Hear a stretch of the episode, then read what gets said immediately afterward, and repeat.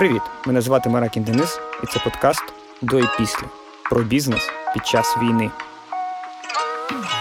Говоримо з підприємцями, які не здаються, з'ясовуємо, як виживає бізнес, що з командами і продажами, в якому стані виробництво і маркетинг, де брати мотивацію, коли навколо повна дупа, і як це тягнути на собі зруйновану економіку. Робіть гучніше, надихайтеся самі та шерте контент з тими, кого він може надихнути. Бо від кожного з нас залежить, якою країна буде після.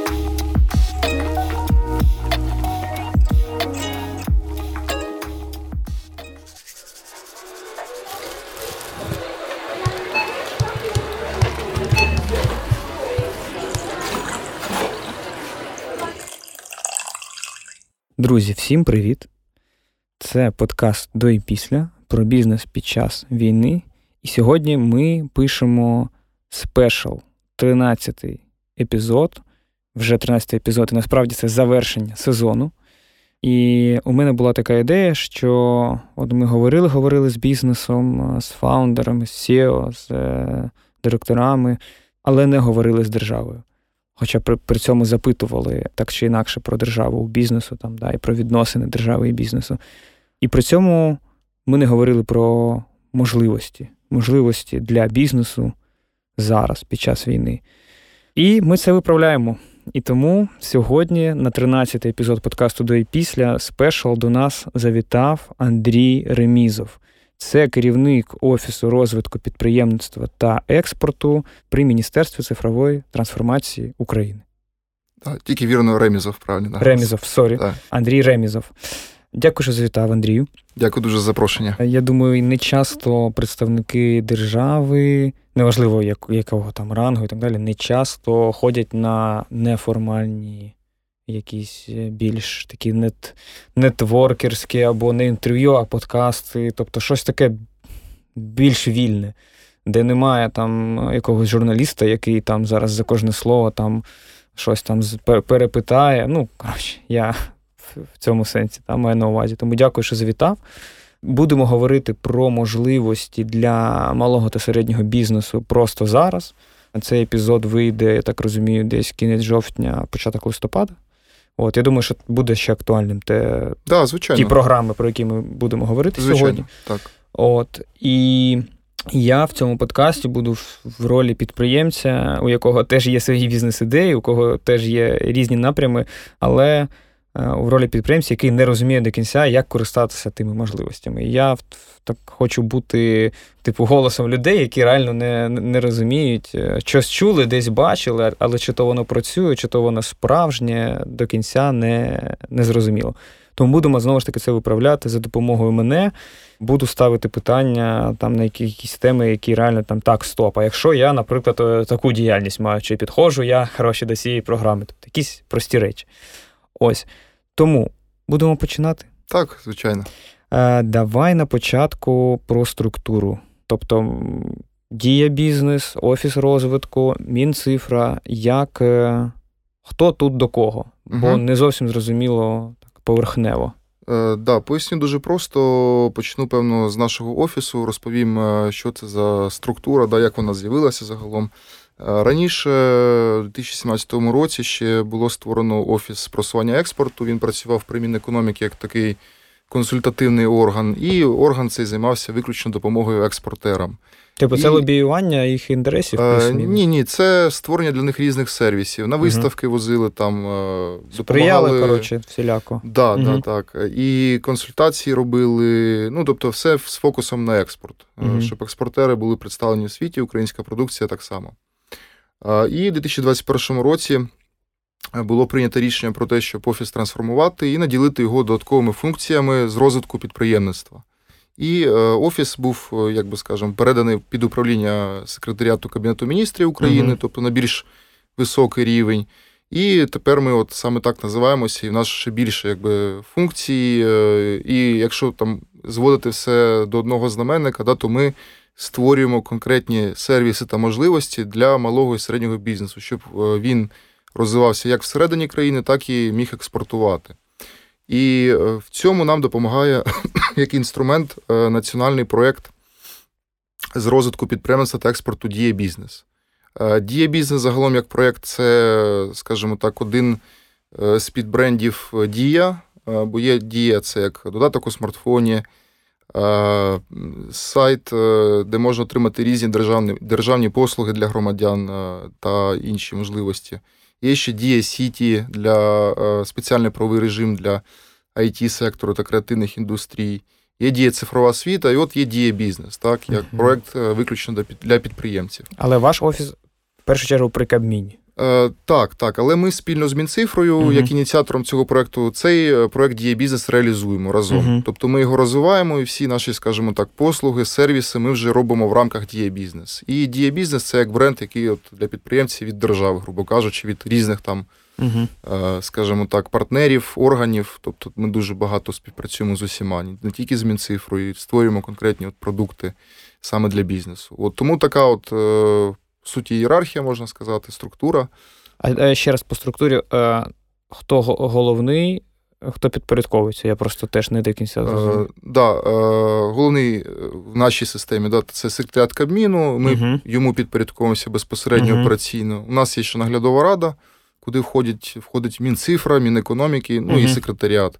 І все. Ну і діє бізнес це як от спільний проєкт, який ми там е, з міністерством разом е, доробляємо, створюємо в рамках нього нові можливості, тобто повноцінно uh на рівних засадах. А дія бізнес це саме Мінцифра, правильно? да? А, ну, Мінцифра його ініціювала та створила, ага. але зараз ми розвиваємо його разом як офіс ага, спільно з Мінцифрою. Окей, зрозумів. А, І ти керівник саме офісу розвитку підприємництва. Це вже скільки ти обіймаєш цю А, Я з минулого року, з серпня. З серпня минулого, тобто більше року. Так, так. Зараз так. більше року.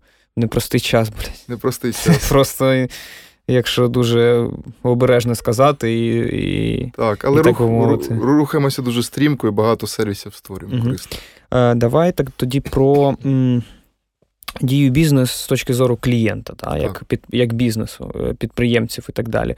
Що для них зараз доступно, яка інфраструктура, там, чим можна скористатися? Я маю зараз на увазі не програми, а саме, uh-huh. от я знаю, там офіс, ну, є центр, наприклад, коли uh-huh. ти можеш прийти uh-huh. і там аля проконсультуватися. От Яка інфраструктура доступна для е, бізнесу від дія бізнесу? Е, так, е, насправді про інфраструктуру нашу та сервіси можна говорити годинами, тому що їх дуже багато, ага. дійсно, там, певно, більше 30 різних е, розділів, розділів тільки на одному напрямі.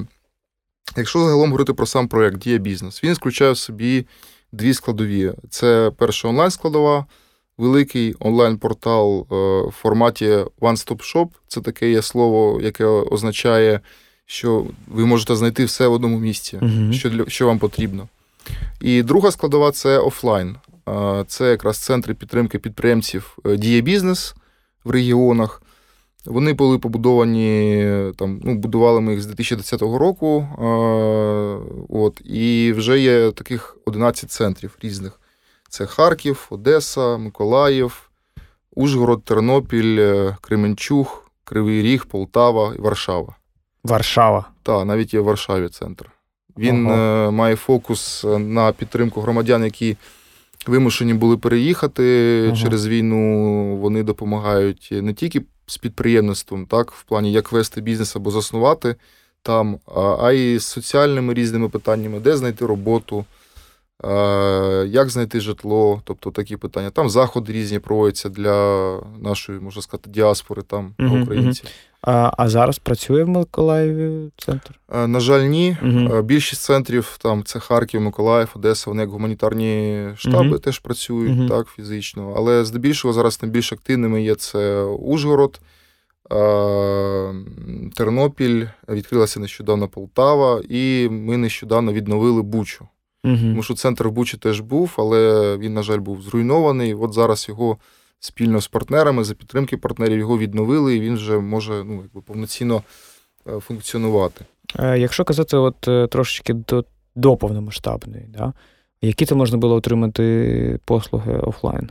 А, От уявімо, що я підприємець, да, я можу туди прийти угу. і, по-перше, отримати безкоштовні консультації в офлайн форматі від експертів різних, наприклад, з питання податкування, mm з юридичних питань, е, наприклад, як змінити договор, договір оренди, е, або як сплатити податки, як там зробити так, умовно, щоб не отримати штраф від податкової. Ну, угу. там, коли якісь е, проблемні питання є, або там проблеми з податковою людей, вони там консультуються навіть. Ну, заходили до центрів. Е, звісно, ми ми якби працюємо, і центри працюють лише там з легальним білим бізнесом. Були випадки, навіть коли. Приходили люди на консультації, там їм пояснювали, як там що працює, які сервіси є, які гранти, і вони після консультації казали, все, я буду реєструватися, працювати в білу офіційно. От навіть були такі кейси цікаві. А а що мається на увазі е, в білу? Просто ну у нас ж в країні дуже по-різному хтось називає. Е, білим все, що хоч якось е, електронне, а не кеш. Хтось називає білим все, окрім ФОПів, тільки товки. Ну, коротше, що саме мається на увазі? Е, під білим ми розуміємо в даному контексті це офіційно зареєстрований бізнес, який сплачує податків та показав всіх своїх співробітників. Тобто, а ФОП? Ну, ну ФОП, ну, це може Окей. бути ФОП, звичайно. Угу. Я от там, наприклад, продавав, не знаю, якусь, ну, handmade вироби, умовно, угу. не реєструвався, отримував, е, типу, прибуток готівку, від цього, да. готівку, угу. да, був там в сірій зоні, умовно, тіньова економіка. Угу. От, Потім я пішов на консультацію, мені розповіли, як там це правильно загалом робити. Я зрозумів, наприклад, е, ну, на прикладі підприємця, що можна працювати в білу, в принципі, там сплачувати податки і не боятися, що там податкова або держпраці угу. е, накаже. Да, умовно. Тому такі випадки у нас теж були, що є дуже позитивним сигналом від того, що робили центри, як вони допомагали бізнесу. Тобто це е, здебільшого лігал питання, да? юридичні, бухгалтерські е, продажі маркетинг. Навіть е, так. Звичайно, теж. І такі Ого. консультанти є. І е, у нас загалом, е, якщо говорити про консультації, вони працюють на порталі Дія Бізнес, там, якщо повертатися до онлайн складової. Зараз теж можна отримати консультації в онлайн форматі. Це було завжди доступно, дуже просто все відбувається. Заходите на портал Дія Бізнес натискаєте там в розділі Отримати консультацію, е, і як це працює. От У вас є якась проблема або запит. Наприклад, хочу зрозуміти, які гранти є, або хочу, я не знаю, зрозуміти, як мені бізнес-планування своє покращити в умовах війни. Я заходжу на портал, реєструюся, якщо вперше, на первинну консультацію в Діє бізнес, і потрапляю до хелперів, е, які слухають мою проблему, мій запит, і формують таку спеціальну дорожню карту, документ, в якому розписують, як цю проблему вирішити. Куди можна піти, до кого записатися, на яку ще консультацію до спеціалістів саме е, в цій сфері, що подивитися, що почитати. Тобто є вже готові навіть рішення, коли ну, часто люди звертаються, де гранти подивитися. Ми їм відправляємо посилання, де кожного дня ці гранти ми викладаємо, і вони якби проблему вирішили. Угу. От. Ну і людина після первинної консультації, вже маючи цю дорожню карту, вона може зареєструватися на спеціалізовану. А, ну, Типу продажі, маркетинг, так, щось таке так, прям так. цільове. Ага. Саме так. Е, необмежені кількості, тобто можна хоч всі всі консультації пройти, які ага. є. Е, зараз їх на порталі більше 47 видів. До війни у нас було їх 70 видів, от ага. після війни трошки скоротилося. Все це абсолютно безкоштовно. І консультанти дуже важливо, що це люди, які з ринку е, з ринку. Вони mm мають досвід роботи не менше трьох років консультування і роботи з бізнесу. Ми mm їх е, дуже ретельно відбираємо, е, ну, там, тестуємо їх, дивимося, як вони дають консультацію, як працюють. Тобто, це дуже, скажімо так, ну, перевірений сервіс, і в рамках всієї цієї діяльності. Е, загалом е, і онлайн-консультації, ще там віртуальний центр діє бізнес. У нас є про нього трошки більше, розповім пізніше. Mm-hmm. Вже більше 20 тисяч було надано таких консультацій. За декілька років. З лютого 20-го року. З лютого 20 більше 20 Навіть трошки пізніше, з лютого, з червня, з червня ага. 20-го, бо з червня ми запустили їх. А яка мотивація у топових консультантів допомагати державі? А, Так, дуже просто вони це роблять пробоно, але їм це дає, по-перше, можливість, е, скажімо так, покращити свій імідж як угу. соціально відповідальної компанії або консультанта, який от співпрацює з Дія бізнес і допомагає там підприємцям, умовно, 4 години е, на тиждень. Вони там обирають час, скільки вони можуть виділити. Угу. Е, от що вони допомагають, і це для них якби певний, скажімо так, е, карма, з, з, з, карма, знак якості, що вони от з нами співпрацюють, вони ну, про це говорять всюди. І це перша така мотивація. Друге, що це якісь нові кейси, для консультанта ж важливо, що утримувати загалом, скажімо так, нові кейси до свого портфоліо вирішення. І їх це теж мотивує. Ну і, звичайно, е, коли, наприклад, у нас немає там ніяких там промо платних послуг або щось ага. такого, але ми не забороняємо, якщо підприємцю сподобалося, як консультує консультант, і в нього там є якісь вже специфічні потреби, то він, звісно, може там до нього потім звернутися і вже з ним працювати. От, uh На uh такій на платній основі. Да, Але ми це не пропагуємо. От, Тому ось так це працює. 92,3% е, позитивних відгуків 5 з 5 ставлять після консультації. Ось, е, ну, по суті, це нам показує, що дійсно, скажімо так, і попит є, і ага. відгуки гарні від людей про це. А от 20, е, більше 20 тисяч звернень за консультаціями. Ну, це онлайн, да, ця історія про Чи і онлайн, і онлайн, і офлайн. Угу. А є якась для розуміння там статистика, наскільки. Е, Успішні ці люди, які проходять через діє бізнес, або що це в цілому за люди, щоб щоб розуміти, це там маленькі або прям середні uh-huh. теж, типу, яка там у них е, домен який, це виробники, або це не знаю, дропшипінг. Ну, Тобто, uh-huh. що це що це за люди, які зверталися? Е, Ми збираємо загалом профайл по сферам, uh-huh. в яких вони працюють. Це здебільшого аграрний бізнес, виробництво, IT різні креативні штуки, по типу там різні школи. Дуже багато звертаються. Школа там танців, школа там якоїсь майстерності. Прикольно. Да, це теж популярно. Великі виробництва навіть зверталися, що цікаво. Там середній бізнес, де 400 плюс співробітників. А що хотів е, середній бізнес від е, дії? Ну, наприклад, е, запит був, що допоможіть нам як зрозуміти, як підключитися до електромережі там в такому-то районі. Тобто такі запити навіть були. Прикольно. Да, дуже цікаво. І у вас є експертність, щоб в принципі відповідати на таке питання? Таких по електроенергії, на жаль, не було експертів, але ми який підхід? Якщо ми не можемо порадити експерта або якось допомогти, ми шукаємо відповідь, буває самостійно. Тобто з наявних джерел хелпери шукають. Угу. І вони готують невеличку відповідь, е, щоб хоч якось допомогти людині, угу. куди йому взагалі, куди куди йти, куди рухатися, щоб це вирішити. А хелпер це е, прям це співробітник е, центру. центру. А скільки так, людей так. працює в центрах? А, В центрах зараз точну цифру не підкажу, але ну, от, в працюючих центрах зараз це більше 30 людей десь. А до війни? Е, до війни так само. Тобто ага, ж, команда збереглася плюс-мінус. Ага. Е, ну, Там хтось в онлайні працює, хтось е, в офлайні, там, де ну, Ужгород, Тернопіль, наприклад. Угу. От, Навіть я думаю, що більше 30, просто треба так сісти, угу. прокалькулювати. Угу. От, е, Таким чином. Ще є віртуальний центр у нас діє бізнес. Це, по суті, теж консультації, але в іншому форматі. Тобто не через портал, е, а через Telegram-бот ага. або через спеціальну гарячу лінію.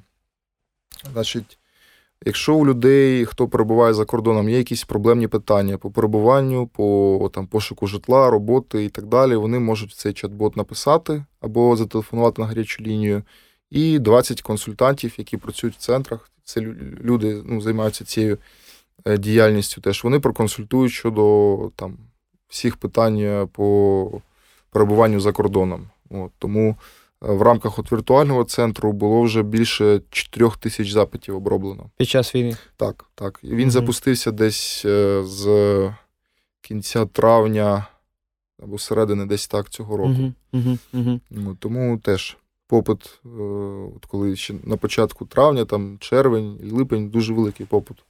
Попит. Е, зараз вже трошки менше, але все одно люди звертаються. Тобто я правильно розумію, що Офіс розвитку підприємництва разом з Дія Бізнес, да, в принципі, це одні з небагатьох, можна сказати, адвокатів е, бізнесу серед держави, всередині держави, як апарату. Скажімо так, можна таке сказати, але ми не займаємося, скажімо так, е, лобіюванням або чимось таким. Ми створюємо конкретні сервіси та можливості. Uh-huh. І це наш головний, скажімо так, інструмент та головна підтримка. Тому що, крім консультацій, є ще там на порталі дуже багато всього. Е, і окремий розділ, наприклад, бізнес в умовах війни. Туди можна зайти і знайти всі можливості та програми підтримки на одній сторінці. О, є нам ще... треба буде це посилання, бо ми тут зібралися про це робити цілий випуск, а є насправді сторінка. Є сторінка, якій, з якої да. можна все взяти. так. Ага, ага. Е, Є ще для потенційних підприємців, хто тільки мріє про власну справу, більше 150 бізнес-ідей. Е, з різних сфер. Ну, Наприклад, хочу я відкрити автомийку якусь, або хочу невеличке виробництво, або виноградник, або mm щось ще. Ну, там 150 видів бізнесу. Я заходжу на портал, читаю про це. Е, можу завантажити шаблони документів, бізнес-плану, фінансового плану, е, його заповнити і вже почати працювати з цією ідеєю. Прикольно. А От. хто розробляв всі шаблони? Це нам допомагали партнери uh з бізнесу, там і за підтримки MasterCard дещо було зроблено, і інших компаній. uh Тобто, Прикольно. це все, скажімо так, е, від бізнесу до бізнесу створено. uh А, От. І на сьогоднішній день є у нас е, трошки по сервісам пробіжусь, певно, щоб розуміння було, що ще є на порталі. Є розділ кейси та новини, наприклад. В ньому ми кожного дня публікуємо всі новини для підприємців про можливості саме безпосередньо. Mm-hmm. Та зміни в законодавстві, тобто прийняли щось нове, ми це опублікували, якийсь грант з'явився, або якась програма від уряду, якісь роз'яснення. Тобто ми постійно тримаємо руку на пульсі в інформаційному плані, все це публікуємо кожного дня. Плюс в соцмережах у нас є теж скажімо так, сторінки, Facebook, Instagram, і там це можна теж в оперативному форматі все отримувати. Угу.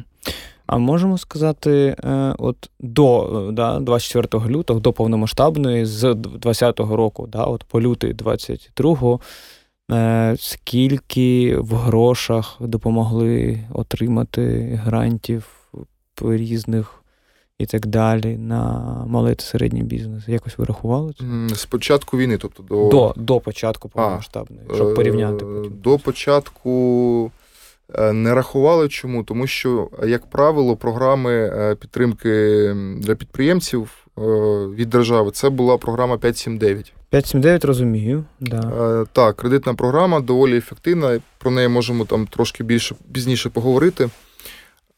Друга програма, ну, скажімо так, е, недержавна, е, точніше як 579 це державна, да, вона mm до війни була активна. І, в принципі, Е, більше такого, е, скажімо так, на державному рівні не було. Там ще були е, аграрні там дотації, угу. підтримка Точкові аграрів. якісь да, точкові історії. ініціативи. Да. Спроба іпотеки.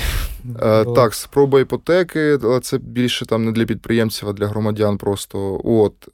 І було багато донорських проєктів, в рамках яких Надавалися різні мікрогранти від донорів, там, наприклад. Але ж це не українські донори, правильно? Це е, міжнародні міжнародні донори. Міжнародні. Ага. У нас були теж точкові програми для підтримки бізнесу там, в форматі цифрової трансформації угу. бізнесу, покращення там, цифровізації, упаковки якби, підприємства. Мовно, да? Угу. Якщо зараз говорити, то вже програм, звісно, більше. Е, можна порахувати результати і по 5.7.9. Е, якщо про неї говорити, то от за даними Мінекономіки, буквально вчора вони це опублікували, що лише за минулий тиждень 1,3 е, мільярди гривень кредитів отримав бізнес. 5.7.9 досі працює? Звичайно, вона ага. дуже активно працює. От уявіть, 1,3 мільярди за тиждень угу. надали кредитних коштів підприємців. І якщо розбивати там е, по кількості, це 48 тисяч 318 кредитів угу. на оцю суму, яку я озвучив. Е, і найбільше активно користуються це 52% заявників це сільське господарство, 24 торгівля та виробництво, 14 це промислова переробка. Угу. Тобто До середній плюс, я думаю. Ну, малий теж може малий податися. Теж, так, так, так. Я просто я так чув чомусь у мене так е, відкида, закарбувалося в пам'яті, що були проблеми у людей з отриманням 5,9. Чи то там ну, у когось не було що ну, не закласти, як це правильно? Ну, типу, Показати. Показати, да, там, типу, там, у мене тільки машина, у мене тільки квартира. там, Закласти квартиру, чи що. Тобто були там якісь штуки, які, якщо у тебе типу, обігового капіталу небагато, то тобі складніше ну, отримати програму. Ну, коротше, якось так я пам'ятаю було. Ну, ще на старті програми, там 2019 рік, да, звісно, були проблеми, тому що ніхто не знав, як подаватися, як користуватися. Банку було вигідно Рекомендувати на 5, 7, 9, а свою якусь програму, ага. ну тому що це ж комерційний інтерес. Але з часом, по-перше, обізнаність краще стала, і як то сарафанне радіо запрацювало, і були вже позитивні кейси, хто отримував.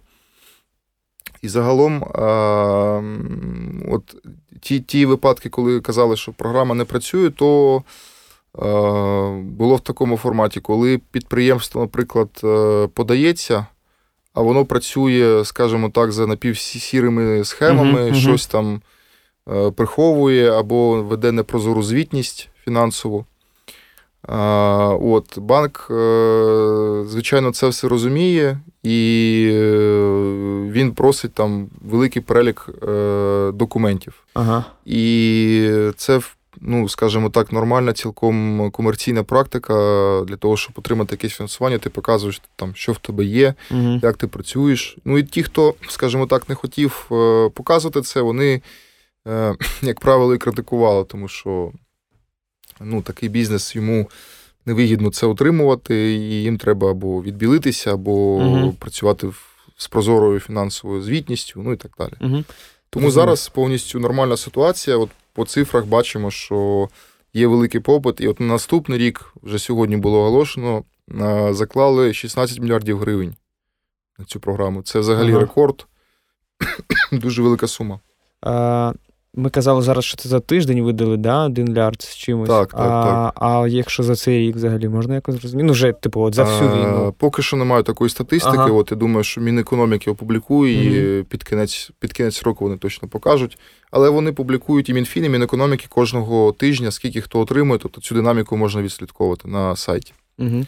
А зрозуміло, плюс-мінус на що беруться? Е, просто на обігові кошти або там на, на фінансування кошти, обладнання. не знаю. Так, так, обігові кошти, інвестиційні цілі є. Uh-huh. Це коли щось купляється, якесь обладнання, є антикризові, коли є якісь інші кредити, треба там погасити. Тобто є різні формати. Типа рефінансування через 5 Так, так, uh-huh. рефінансування. Воно ще за ковіду було придумано. От, Тому там є різні цілі, є різні вимоги. Тобто і відсоток залежить від того, чи будете наймати ви співробітників, скільки ви маєте найняти співробітників. Тобто там є різні, скажімо так, опції в цій програмі. Тому на порталі на Мінфіну, угу. Мінекономіки можна подивитися і загалом можна звертатися до банків-партнерів одразу. Це не більш, скажімо так, ефективний спосіб, е, ну, тому що їх там більше 40 зараз банків-партнерів, хто з цією програмою працює, і вони вже допомагають безпосередньо із документами, і що потрібно, і угу. як податися. Але я так правильно розумію, що ця історія не працює на відкриття з нуля. Вона працює тільки на вже існуючий бізнес. На відкриття з нуля зараз більш ефективно працює програма Є робота, угу. яка була нещодавно урядом запущена. Доволі цікава програма, унікальна для України в тому, що в рамках цієї програми надаються мікрогранти, так звані, да, для Е, власної справи. Три тисячі євро, я щось таке. Е, ні, ні, це трошки інша програма. Це 3 тисячі євро. Це ми запускали цю програму як ага. офіс е, спільно з Мінцифрою та GEZ, міжнародним донором. Там вони виділили півтора мільйони євро для постраждалого бізнесу. Хто релокувався або хто просто постраждав, знаходиться в регіонах, де йдуться бойові дії. Ми тоді отримали більш, більше півтора тисячі заявок. Угу. Відібрали спільно з партнерами е, більше 300 переможців, угу. які отримали там близько 4 тисяч євро. Е, десь так. Кожний по 4. Так, так. Це там, був саме маленький бізнес. Там мож, міг податися мікро-малий бізнес. Ага, ага. От. І дуже багато було заявок від ресторанної справи. Найбільше, до речі, ресторанний бізнес подавався. Е, далі різні там виробництва невеличкі, навіть виробники косметики і різні компанії, там, які роблять дозвілля для дітей. Uh-huh. Дуже різні бізнеси подавалися. Там широкий спектр бізнесів, які міг податися. Це більше 30 різних кведів видів діяльності. Uh-huh. От. І ми побачили, що дійсно от ресторанна справа найбільше. Воно ще з ковіду страждає. Вони Страж... ще... Страждає, на, Вона, на, на жаль. Да. на жаль. Вони ще не оговтувались до кінця від ковіду, таких тепер війною прибило. Слухай, давай да. от цей приклад про цієї програми розберемо, тому що він же ж нещодавній, і він, так, в принципі, так. дав вже під час війни. Е, Бачив я цю програму. Ти кажеш, півтора мільйона євро, півтори тисячі заявок, 400 переможців. Е, там трошки більше 300 навіть. Ага. Ну я я до чого? Е, От хто перемагає, да, чому обирають, угу. які критерії, щоб це було трошки більш прозоро для. Коротше, Звичайно. Давай так. Е, Ну, зазвичай там кожний випуск слухає більше 500 е, людей, аудиторія підприємницька, тому що у нас тут насправді в кожному випуску, коли ми про бізнес, у нас тут маржа, операційка, продажі, маркетинг несеться. Да? В цілому там більше трьох тисяч слухачів. Це вузька насправді тема, і три тисячі слухачів. Для такої теми, типу, і у нас тут не короткі відосики, а у нас тут прям довга розмова, розмова. Да. Слухають довго, аудиторія доросла, там 25-35 кора аудиторія, там 35-40 на другому місці. Там, да? І от я хотів би, щоб, не знаю, 499 з 500 людей, які нас слухають, зрозуміли, а, так треба ж подаватися. Ну, типу, бо це так, працює. І так. от для того я хотів би трошечки більш прозоро поговорити про те, як відбір іде. Угу. Чому ми маємо більше вірити в те, що воно того варто? І от е, як це Зрозумів. працює? Зрозумів. Значить, е, на прикладі цієї програми вона вже ну, якби завершена була, але mm-hmm. ми можемо її розібрати, щоб е, показати, що важливо е, при прийнятті рішення mm-hmm. загалом у донорів міжнародних, на що вони орієнтуються і як вони допомагають. От в рамках цієї програми було виділено, скажімо так, пул конкретний коштів на умовно там 300 компаній. Трошки більше навіть вийшло потім на фіналі, mm-hmm. тому що там курсова різниця, ну коротше, нюанси. От. І е, виходить, е, як обираються конкретні сфери кведи е, і види діяльності. І підприємець заповняв цю заявку на порталі Дія, угу. тобто через Дію верифікувався, заходив і писав е, декілька пунктів. Перше, як постраждало підприємство. Своїми словами. Своїми словами, так. Ми там е, підприємство з такого-то міста, зазнали збитків, там, нам зруйнували виробництво або щось ще. Тобто, угу. багато, тобто пише свою історію, грубо кажучи, що сталося. І який об'єм е, що, що, того, що треба написати? Е, Абзац, більше? Там немає, там до тисячі символів, здається, обмежені. Угу. Тобто там може було нормально написати. Угу. Ось. Далі пише, обирає критерії, е, що саме було пошкоджено. Там, Або, наприклад, е, звільнено команду, пошкоджено виробництво, зруйновано щось, тобто угу. тип витрат, тип пошкоджень. Далі пише, на що йому потрібні кошти, угу. там, на зарплати, на переїзд, на релокацію і так далі. І пише, скільки коштів потрібно і на що. Тобто можна, наприклад, 1000 євро на там, співробітників, 1000 євро на виробництво і ще якось е, щось обрати, розкидати.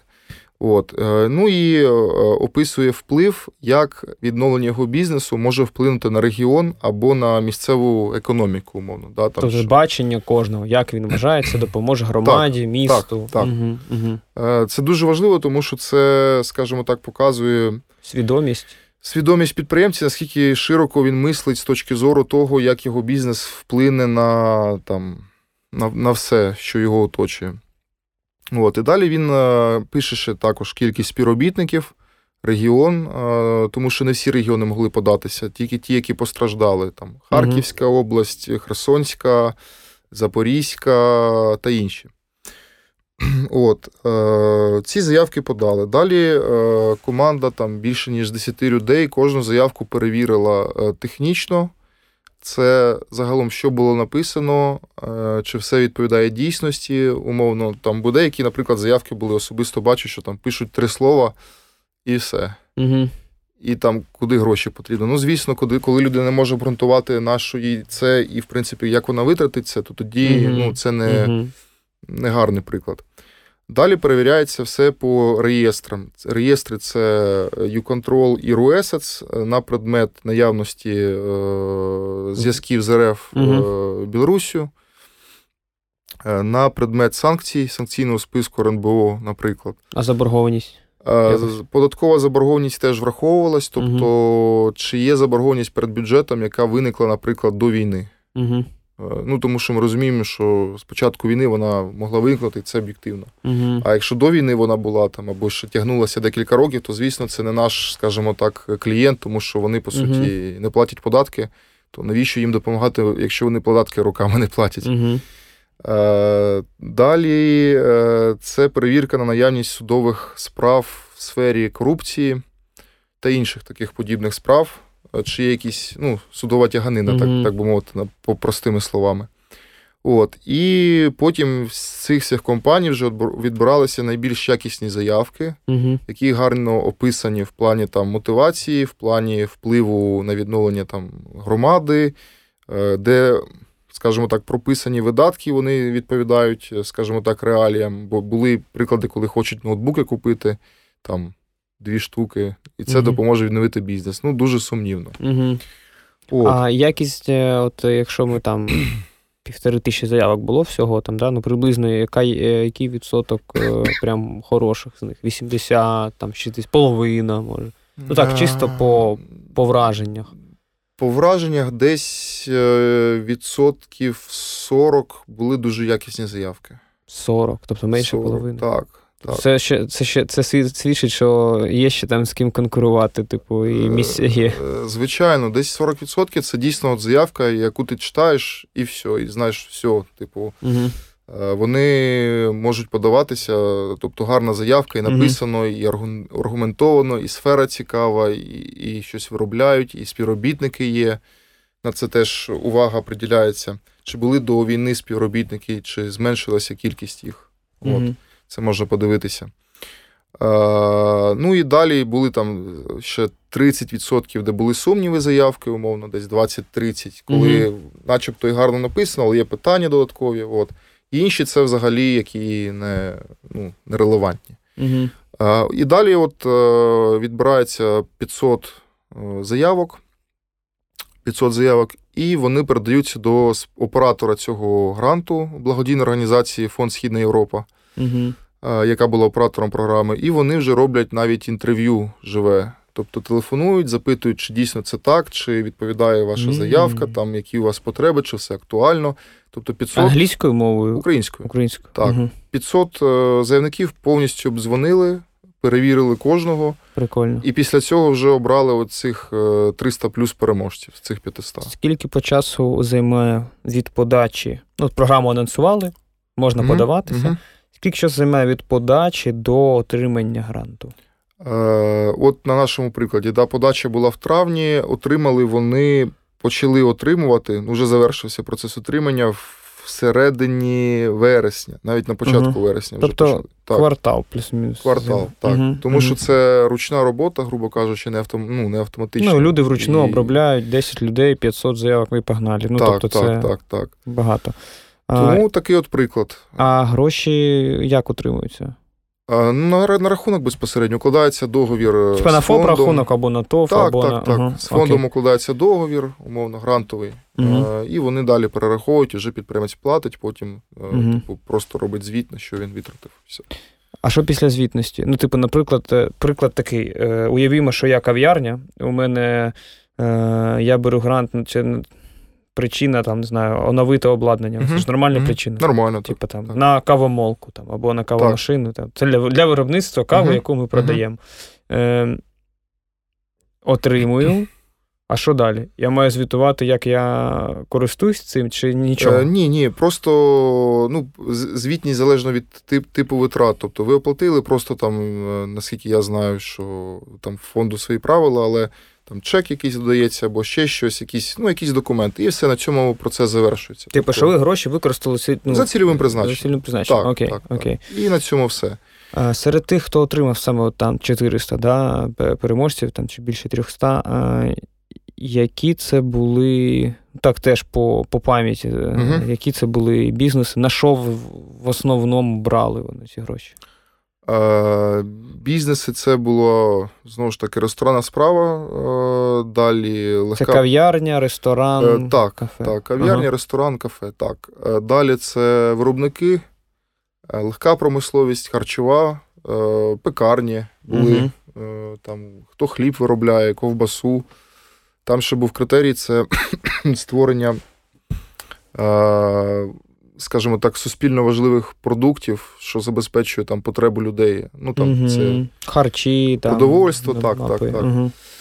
От, І е, в основному, да, це виробництво, і виробники металу були, і легкої промисловості, і хто одяг виробляє, і виробники косметики, парфюмерії навіть були mm-hmm. виробництва цікаві доволі е, зі східних регіонів. От, І в основному вони брали кошти на відновлення діяльності, на виробництво. Дехто там на оренду на перший місяць на приміщення, щоб переїхати, mm. релокуватися. Хтось брав на співробітників, тобто щоб на зарплатню фактично. Зарплатню, так, mm так, так, щоб команду відновити. От загалом такі цілі. Хтось на відновлення вже дій ну, пошкодженого виробництва. mm Якісь дуже прості, зрозумілі. Звичайні цілі, цілком. Да, тобто, цілі. І програма сама по собі прагматична. Тобто, ви пишете все, що хочете, просто ну, там, за конкретними напрямами, і і вам з цим допомагають. Угу. Ну, Немає там ніяких, е, скажімо так, додаткових підводних каменів. І я впевнений, що ця програма буде продовжуватися, нові фази. Е, я сподіваюся, партнери підтримують, будемо це знову оголошувати, робити для постраждалого бізнесу або просто в цілому для бізнесу. Тому що зараз активно працює є робота. Бо ми так е, зосередились трошки на цій програмі, яка завершилась. Ага. так. Ну, Це просто як приклад, який вже відбувся. Так, так, так. Е, Є робота, чув прям неодноразово, е, що це да, щось нове. Е, давай розкажемо про, про неї. Е, так, доволі популярна програма зараз. Значить, е, за нею відповідає Мінекономіки. Все подається через портал Дія. Угу. Можна отримати в рамках її роботи декілька видів підтримки. Це перше грант на власну справу, грант на сад, на теплицю і на переробне підприємство.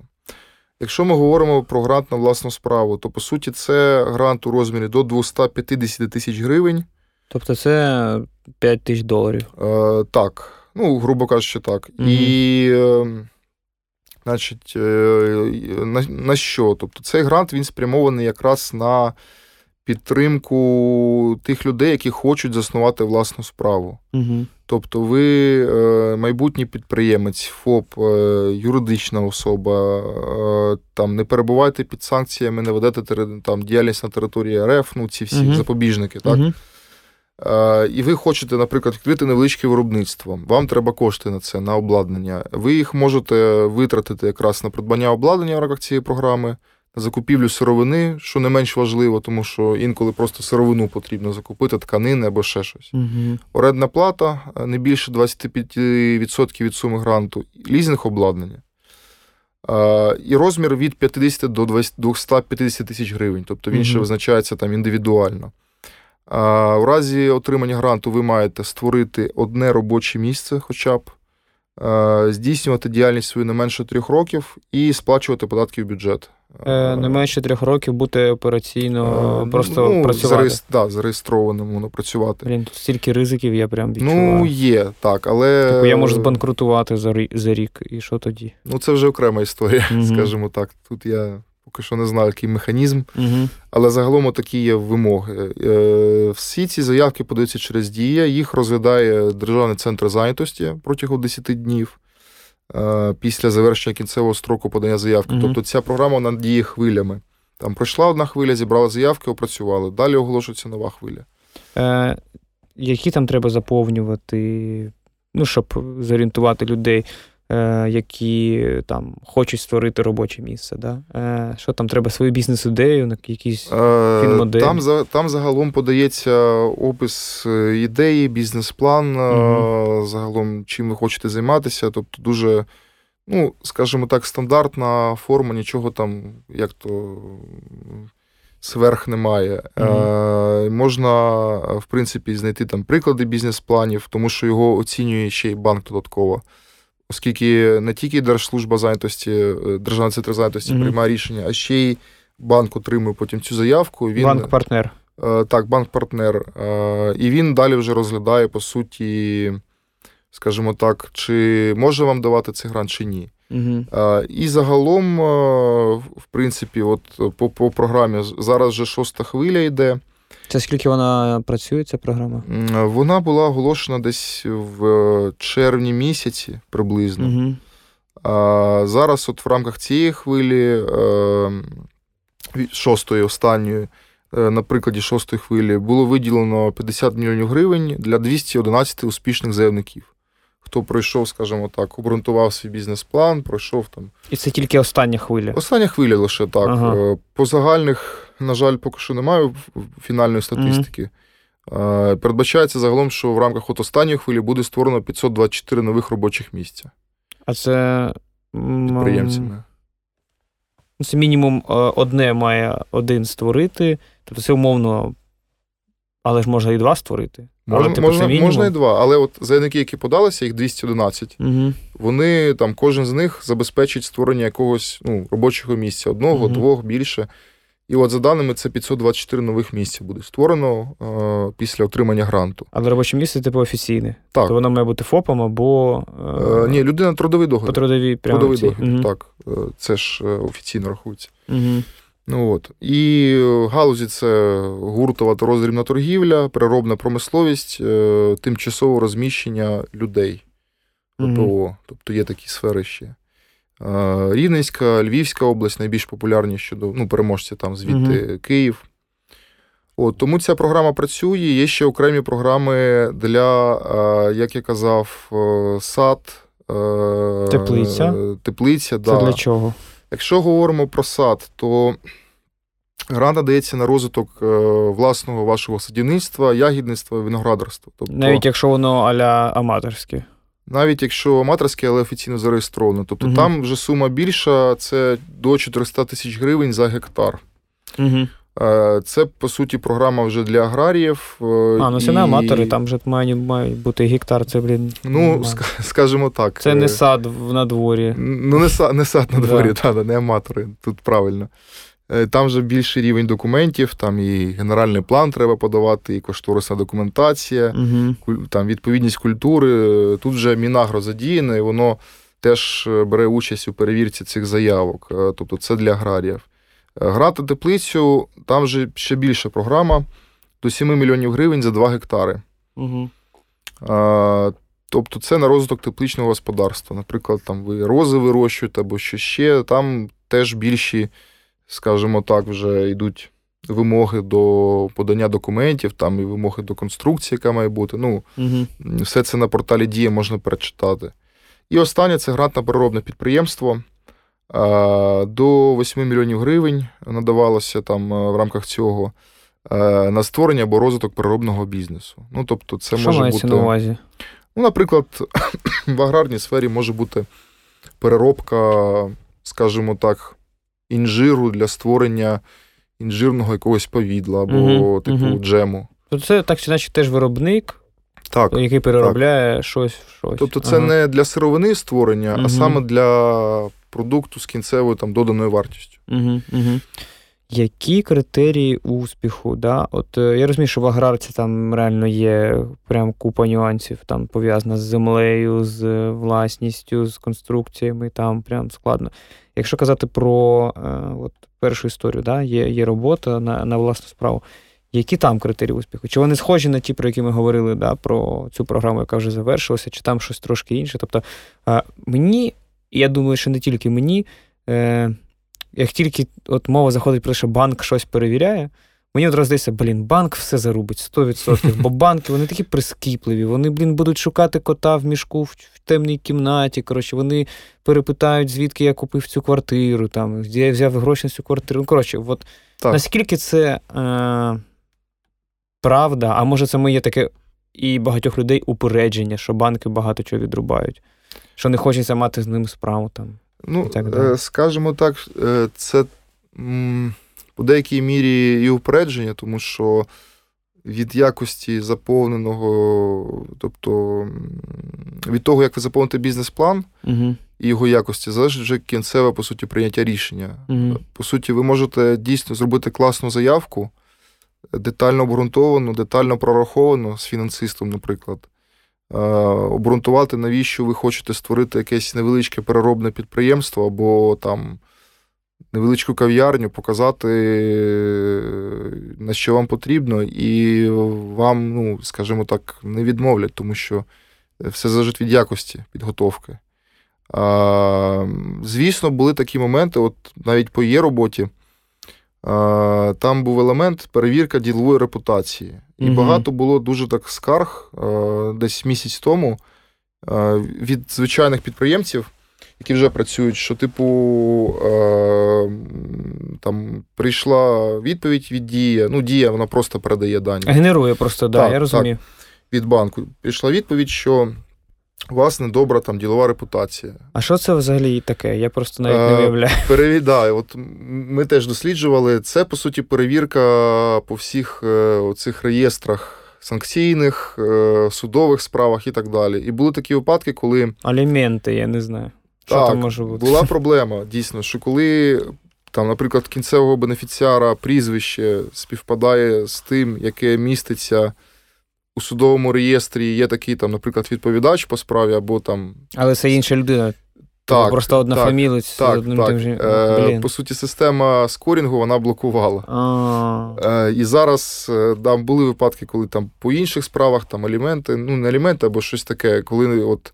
Штрафи, там, якісь ПДР. Так, так. Приклад, адвокат захотів відкрити власний бізнес. Він реєстрі там ну просто мега популярна людина. Да, да. Е, в усіх... десяти провадженнях одночасно. Е, так, так, так. І звісно ж його заблокували. Угу. От. Ну і виявили, що це є дійсно проблема, і зараз там якісь зміни навіть внесли, щоб е, полегшити цей процес. Угу. Тому вже менше відмов через це. А от бути е, перспективним в очах банку, це що? Це що? Це щоб у тебе математика залізно сходилася у всіх твоїх табличках Як мінімум. бізнес-плані? Ну, Математика це точна наука, тому там, угу. де у вас є чітко прорахований бізнес-план, вдала бізнес-ідея прорахована, то це, як на мою думку, 70% успіху. Угу. Інші 30% це те, як ви це продасте, умовно, uh-huh, а, тобто uh-huh. маркетинг, як ви це презентуєте. А є якась ще е, доп. перевірка після заявки, та, от в разі є роботи, чи телефонують там, чи не телефонують, банк, не банк, чи треба кудись іти? А, Загалом все подається, по суті, через дія. Uh-huh. 10 днів е, іде після завершення кінцевого строку подання. І рішення загалом приймається на підставі висновків банку. Тобто вони дивляться просто всі документи і також роблять співбесіду угу. з вами. Перед отриманням. Е, і вона може так, ще вплинути. Так, так, вона може вплинути. Тобто йде е, співбесіда, і результати ще ділової оцінки, ділову репутацію, про яку я казав. А чи знаємо ми, що там на співбесіді? Про що там мова? А, Ну, там, звичайно, обговорюються якраз деталі бізнес-плану. Е, тобто... Типа, чому ви вирішили, що у вас буде такий, така рентабельність? Поясніть. Ну, грубо кажучи, так. І я, до речі, зараз ну, не знаю, чи вживу прям викликають до банку, але, скоріш за все, в онлайні зараз відбувається, угу. от, тому є там і такий елемент. Там, де гранти на переробне підприємство, на садівництво, там, скажімо так, ще більше, там більше, скажімо так, цих етапів складніша документація, тому що там і коштів більше треба, і ну, більше отримує підприємство, і треба більше аргументації. От, угу. Тому е, ця програма от е, так працює загалом, вона е, зараз доступна.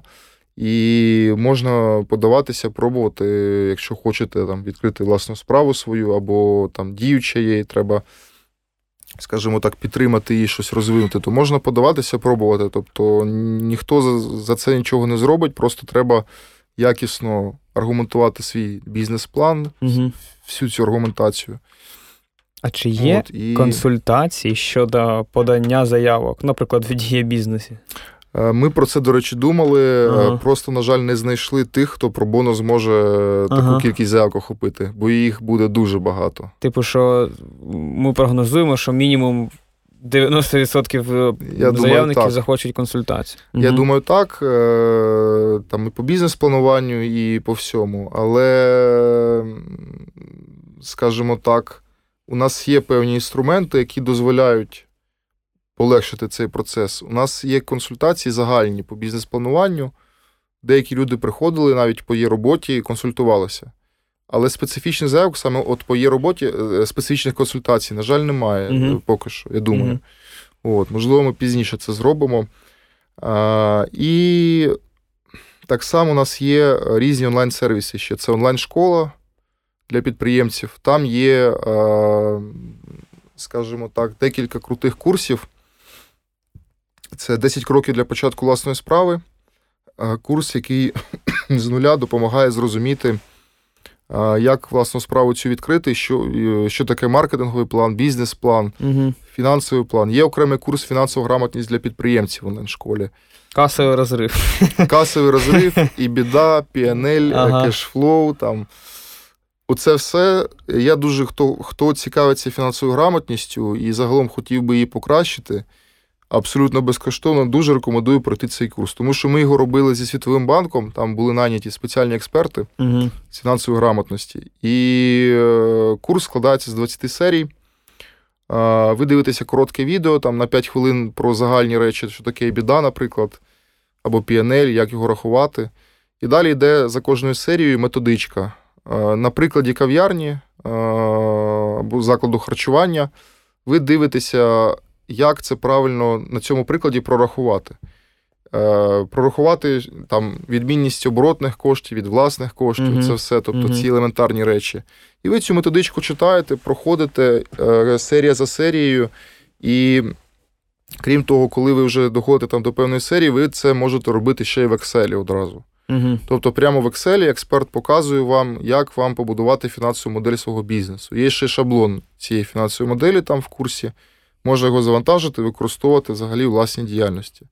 І на виході з цього курсу отримуєте е, загалом фін-модель свого бізнесу. Якщо ви все зробили як е, сказано, Угу. От, Тому от, по фінграмотності це один з найкращих безкоштовних курсів. Я так не побоюсь цього слова сказати. Ні, ну Світовий банк же не буде там е, запрошувати Звичайно. не суперкомпетентних людей. Там точно так, мають так. бути мастодонти. От, Тому е, такі штуки є, які можуть, в принципі, теж допомогти при поданні заявки на цю власну справу. Е, є ще, до речі, не озвучую, у нас є інші такі сервіси, сервіси корисні для бізнесу. Це, наприклад, маркетплейс фінансових можливостей для підприємців. Там зібрано більше 270 програм які тільки є в Україні по фінансуванню бізнесу. Типу різних банківських, так, державних, е, недержавних? Так, так. Mm. банківські, недержавні, державні, місцеві починаємо збирати, які є. Е, Що такі існують? Типу якісь звичайно, локальні? Та, локальні. Там облдержадміністрація видає якісь кошти бізнесу. Є таке. Mm. А міжнародні, е, але там, де ви не є учасником, є, є, є. теж є. Теж є. Там Міжнародна організація з міграції нещодавно публікувала mm. у нас свій грант. Ми це в кейсах та новинах публікуємо теж теж. Є таке питання. Дивись, я, у мене, коротше, є головна історія, угу. яка допомагає кожній людині в щось повірити. І це, типа, ну, в кожного різна історія. У мене історія така, що е, на е, восени 21-го року, тобто, от, та, вже тепер можна сказати, напередодні війни, е, ми щось просто їздили, подорожували неспішно Полтавською областю, просто туди, в Міргород, туди-сюди, і заїхали на ферму. Mm-hmm. Типу, є там якась е, більш-менш відома в Україні ферма сиру. Mm-hmm. Типу, козячий сир, і кози, і і це невеличка, коротше, прямо під Миргородом. Е, Невеличка ферма, чувак. Коротше, от там моя дружина, от моя дитина. Ми переїхали з великого міста, щоб робити оце кількість років назад. Uh-huh. Ми успішні, продаємо наші сири, типу, ось ви їх спробуєте, ми продаємо їх по всій Україні новою поштою. коротше. І я такий щось ну, дегустую, прям смачно. О, ось ці кози, от сир там, да. Е, І чувак вже, типу, я вже сусідню ділянку придбав, типу, у нас вже два будиночки, типу, а це таке село на дві вулиці, реально, uh-huh. чувака ферма.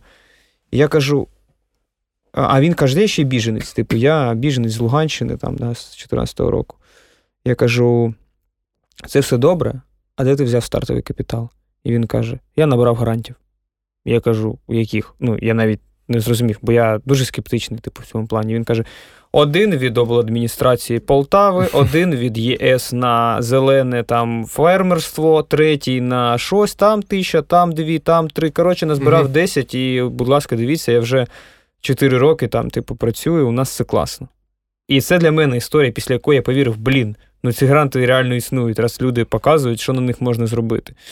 І отут питання: ці гранти їх важче отримувати, які є європейські, які гранти, в яких Україна не є прям ну провайдером прямим, чи чи ні? Тобто, от як це працює у порівнянні з е, там нашими прям державними програмами.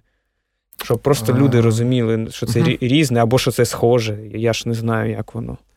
Е, залежно від країни донора теж ага. залежить. Е, і від теми. Тобто є гранти, от, які ми публікуємо у себе на порталі, е, дуже різні специфічні. Є, наприклад, гранти на торговельні місії та міжнародні виставки. Є на різні, скажімо так, фінансові цілі, там, оборотний капітал і так далі. Е, складніше їх отримати тільки за рахунок того, що, як правило, там потрібно ще обґрунтувати все англійською мовою. Угу. А мова це є трошки бар'єр інколи для підприємців, на жаль. Uh-huh. так. Е, друге, це потрібно е, прописати, скажімо так, в стилі проектного менеджменту, як правило. Там, тобто ці це кошти, фреймворки. Так, так, ці кошти підуть там на Deliverable 1, це ну, Deliverable, типу, наслідок, умовно, uh-huh. або результат результат е, гранту. Uh-huh. Там конкретний план використання коштів, як ми будемо використовувати, що, коли там звітність є певна, яку ви маєте там регулярно подавати. А Є свої складнощі в цьому. Ну, Тому що ви працюєте з іноземним донором, а як правило, це англійською мовою. Ну, якщо там говорити про звітність якусь або що ще. Mm. Ну, Є випадки, коли українською. От як та програма GIZ, яку ми запускали е, спільно. Е, от Тому можна отримувати їх, е, і треба їх отримувати і подаватися, тому що вони будуть завжди з'являтися. Це тренд, тенденція. Грантів буде ще більше, я впевнений. Угу. І коли ви вмієте, скажімо так, вписати ці гранти і подаватися на них, тобто це грант-райтинг, да, так званий, то тоді ви зможете залучати додаткове фінансування, фандрейзити, умовно. І тут простіше з цієї точки зору, що це не державні кошти, там не буде вимог, типу, що ви маєте пропрацювати ще 5 років, умовно, або 3 mm-hmm. роки. Тобто там інші можуть бути вимоги. І є свої плюси в цьому, тому що це, скажімо так, ну, кошти, які ви можете витратити там на конкретні свої цілі, які ви вказали. А ми розуміємо плюс-мінус картину, скільки в Україні, е, скільки в Україну отримують е, європейських грантів? Чи у нас немає такого розуміння? А, Якби Статистики такої немає. Чому? Тому що кожен донор, він, скажімо так, публікує результати у себе. своєї діяльності тільки у себе, ага. або в звітному періоді, в кінці, коли все завершилося. Ага. І вони, звісно ж, не будуть давати персональні дані або щось таке, угу. там, в паблік, хто отримав, як отримав і так далі. Це теж є такий нюанс. Е, зазвичай ми аналізуємо е, грантові програми, які існують, з'являються. Потім дивимося їх результати, ведемо таку собі невеличку табличку, загалом просто можливостей. Да? Але ще отак підбити, підбити підсумок, скільки за кожним грантом надано підтримки, ще не робили такого, але це гарна ідея, до речі. Угу.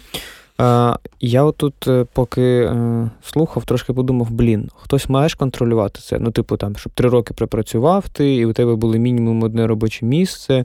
А хто це контролює? Це гарне питання. Не зовсім Поки що я не ага. знаю. Насправді. Або які санкції? Як, це, як, як це буде ну, тобто, угу. діяти, чи це угу. державний центр зайнятості, чи податково, тут я не зможу сказати, відповісти. Тут. Думаю, це просто поки що вже так, що Ну, ми ж довіряємо нашим підприємцям. Ну, так. ну раз вони вже починають вв'язувати всю херню, то вони ж мають вивозити тоді. Ну. Да, Відповідати за свої дії. Да, да, Вони ж не просто так. Так, так, так воно здається. Окей. Е, Є якесь розуміння по успішним заявкам? Типу, що там людина, яка не знаю, відкриваємо нову програму, і угу. ми знаємо, що там половина успішних заявок це буде, це будуть люди з досвідом, які вже отримували якісь гранти. Чи навпаки розуміємо, що у нас завжди там більшість е, отриманих е, це прям люди, які вперше е, подали заявку. І як, Щось ми як, розуміємо про це? Ну, як правило, це як сніжником. Коли ви виграли один грант, угу. у вас вже є історія. Угу. Ви податись на інший, ви показали, що я отримав грант від ПРООН, я його успішно завершив угу.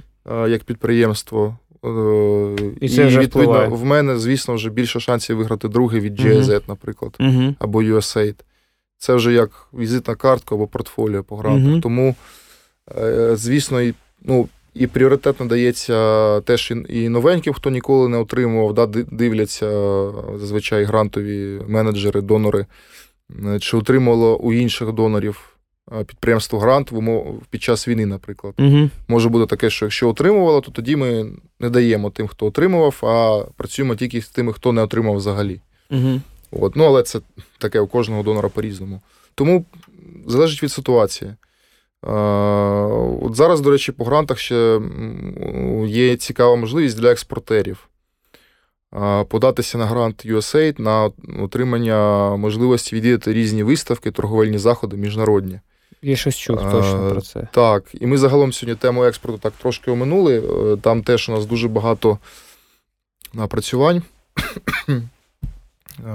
Загалом Е, якщо можемо трошки пониритися для експортерів, бо я думаю, що нас точно хтось слухає, хто хоче, або думає, або або вже торгує. Або вже торгує. У нас ще є окремий е, експортний напрям Діє бізнес.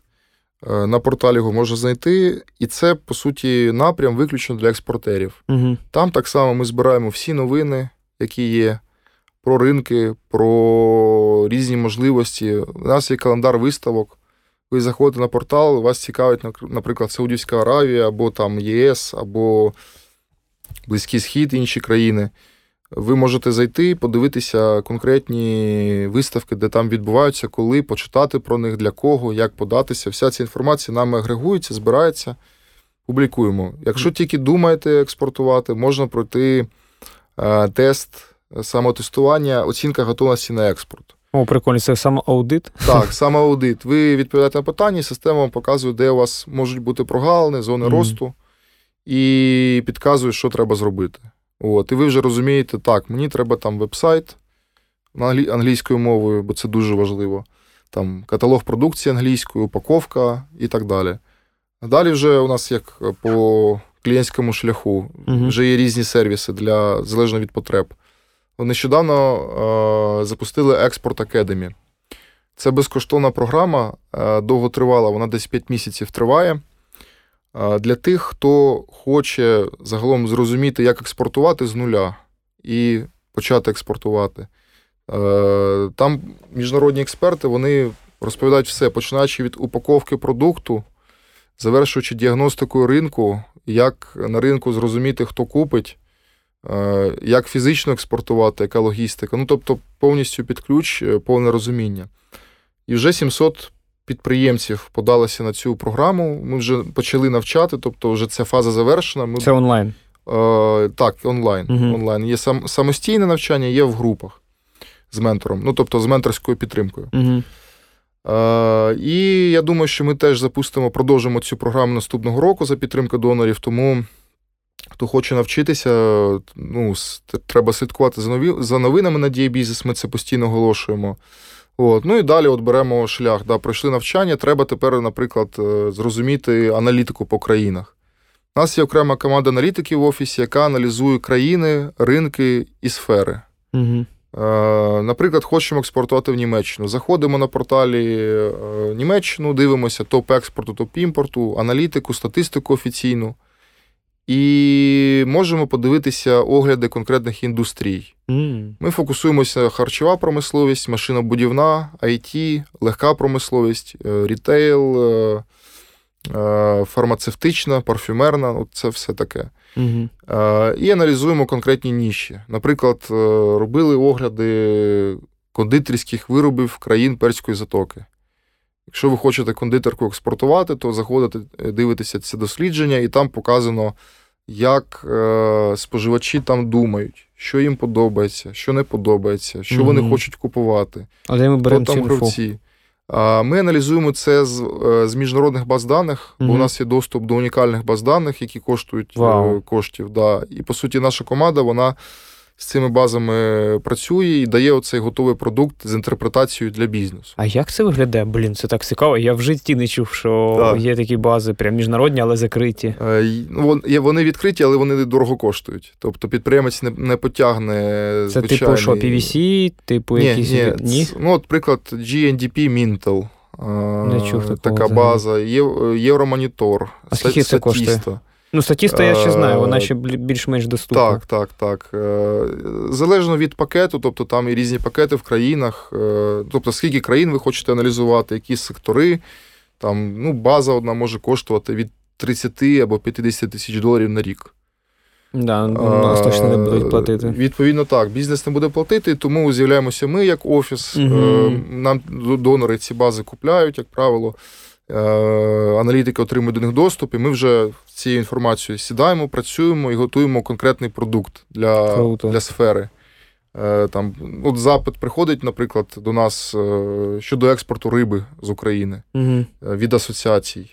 Є асоціації різні, вони до нас звертаються. Українські асоціації. Українські, так. Угу. Вони хочуть там зрозуміти, як рибу експортувати до ЄС. Типу, чи є потенціал так. в такій-то країні. Так, угу. ми сідаємо, робимо з командою діагностику ринку е, відповідно до офіційних даних, офіційних джерел, тобто яка там, який імпорт, з яких країн імпортують, яку рибу, який код товару, це все, і робимо їм таку от угу. аналітику. І вони далі, далі, далі з цією аналітикою вже своїм компаніям, членам асоціації.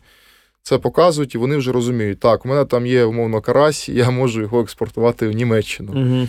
Тому що там ця ніша вільна, більш-менш. І от Прикольно. таким чином вони потім підлаштовують свій продукт під цей ринок, упаковку змінюють або щось там, е, сертифікацію якусь додатково отримують. Е, і так само вони можуть до нас за консультаціями звертатися. Бо у нас є консультанти, які в офісі допомагають е, продіагностувати знову ж таки ринок. Ми ну, з відомими компаніями працюємо загалом. І всі задоволені по декілька разів приходять до нас, звертаються, щоб ми продіагностували їм під конкретний продукт, е, конкретний ринок.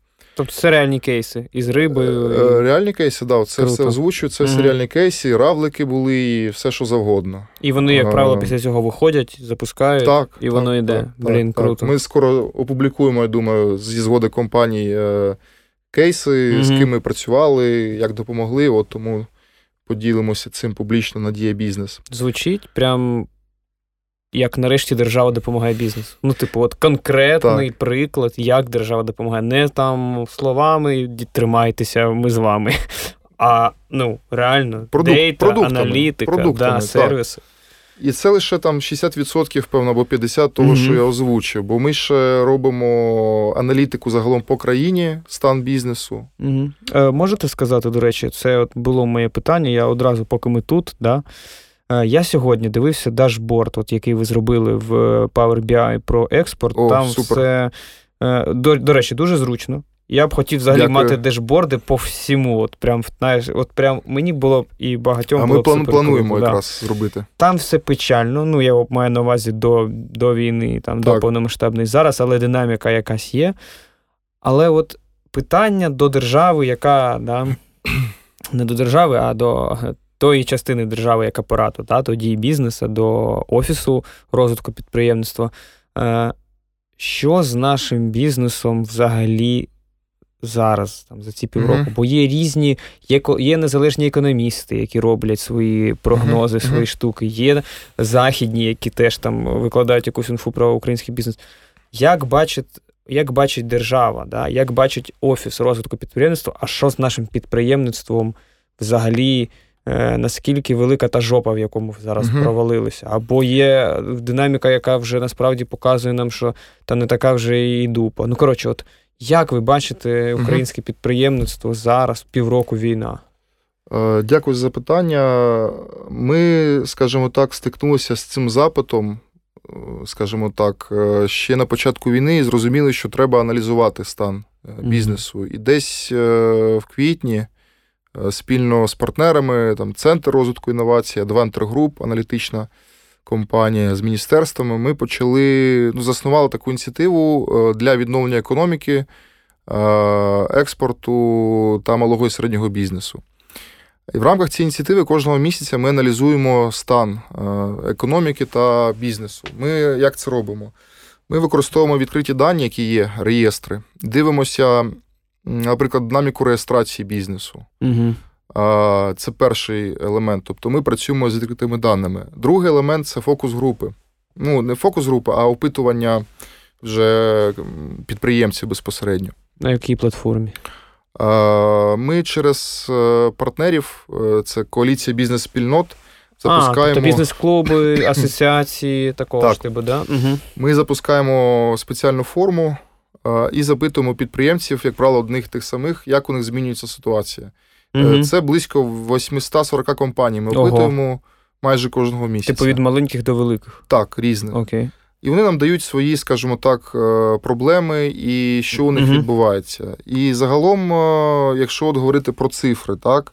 Дослідження ми е, побачили, що по суті березні-липні тільки 22-го року реєстрація нового бізнесу наблизилася до 74% від аналогічного періоду до війни. Рок до року, тобто.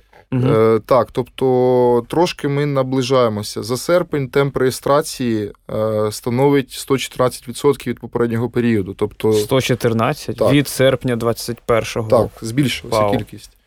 Е, от, Тому є такі цікаві дані у нас. А закриття? Там же сальдо якесь має бути між ними, типу між відкритими і закритими. Так, є така інформація. І якщо от говорити зараз е, за 6 місяців війни, угу. то вперше е, кількість нового бізнесу перевищує два рази кількість закритого. За, Вперше це вересень. Е, В серпні. В серпні, вже в да. Тобто перевищила uh кількість закритого, і це гарний сигнал, позитивний. uh Для нас ми це бачимо. І темпи реєстрації, вони, скажімо так, демонструють позитивну динаміку. А які є ще метрики? Може, робочі місця? Або... Е, регіони дивимося. По робочих місцях складно, бо ця аналітика її немає просто, тому що, uh не, ну, скажімо так, вона ніде не публікується. Це Держстат аналізує, деперсоналізовано, ну, коротше, там нюанси.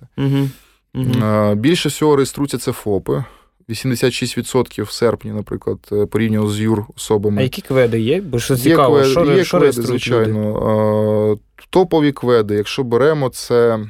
Вау, я прям відчуваю е, супер кайфову інфу. Я про зараз її в ефірі отримую. Я прям так, це так. Ні, ні, ніде ти не почитаєш. Це найбільш реально. свіже дослідження. От буквально тиждень mm-hmm. тому ми його опублікували. Mm-hmm. Найбільш популярним кведом серед ФОПів це є квед е, комп'ютерне програмування. Добрий вечір, це я. Ну, так, але я давно так. зареєстрований. Так, так, так. Інші топові кведи це роздрібна торгівля в неспеціалізованих магазинах, переважно продуктами харчування, напоями та тютюном, uh вантажно-автомобільний транспорт, е, надання послуг порукарень. Опа. Топові кведи. Далі Топовий квед інші топові це ремонт комп'ютерів, побутових виробів, предметів особистого вжитку, угу. комплексне обслуговування об'єктів в Україні, неспеціалізована оптова торгівля. Блін, а е, парикмахер це манікюр теж, напевно, чи ні? Я просто не впевнений. А, Не не підкажу, можливо. Угу. Треба угу. перевіряти. Цікаво. А, Ну і там ще аналізуємо бізнес-клімат, е, темпи відновлення, які міста популярні. Ну, коротше, робимо. А які міста популярні? Львів?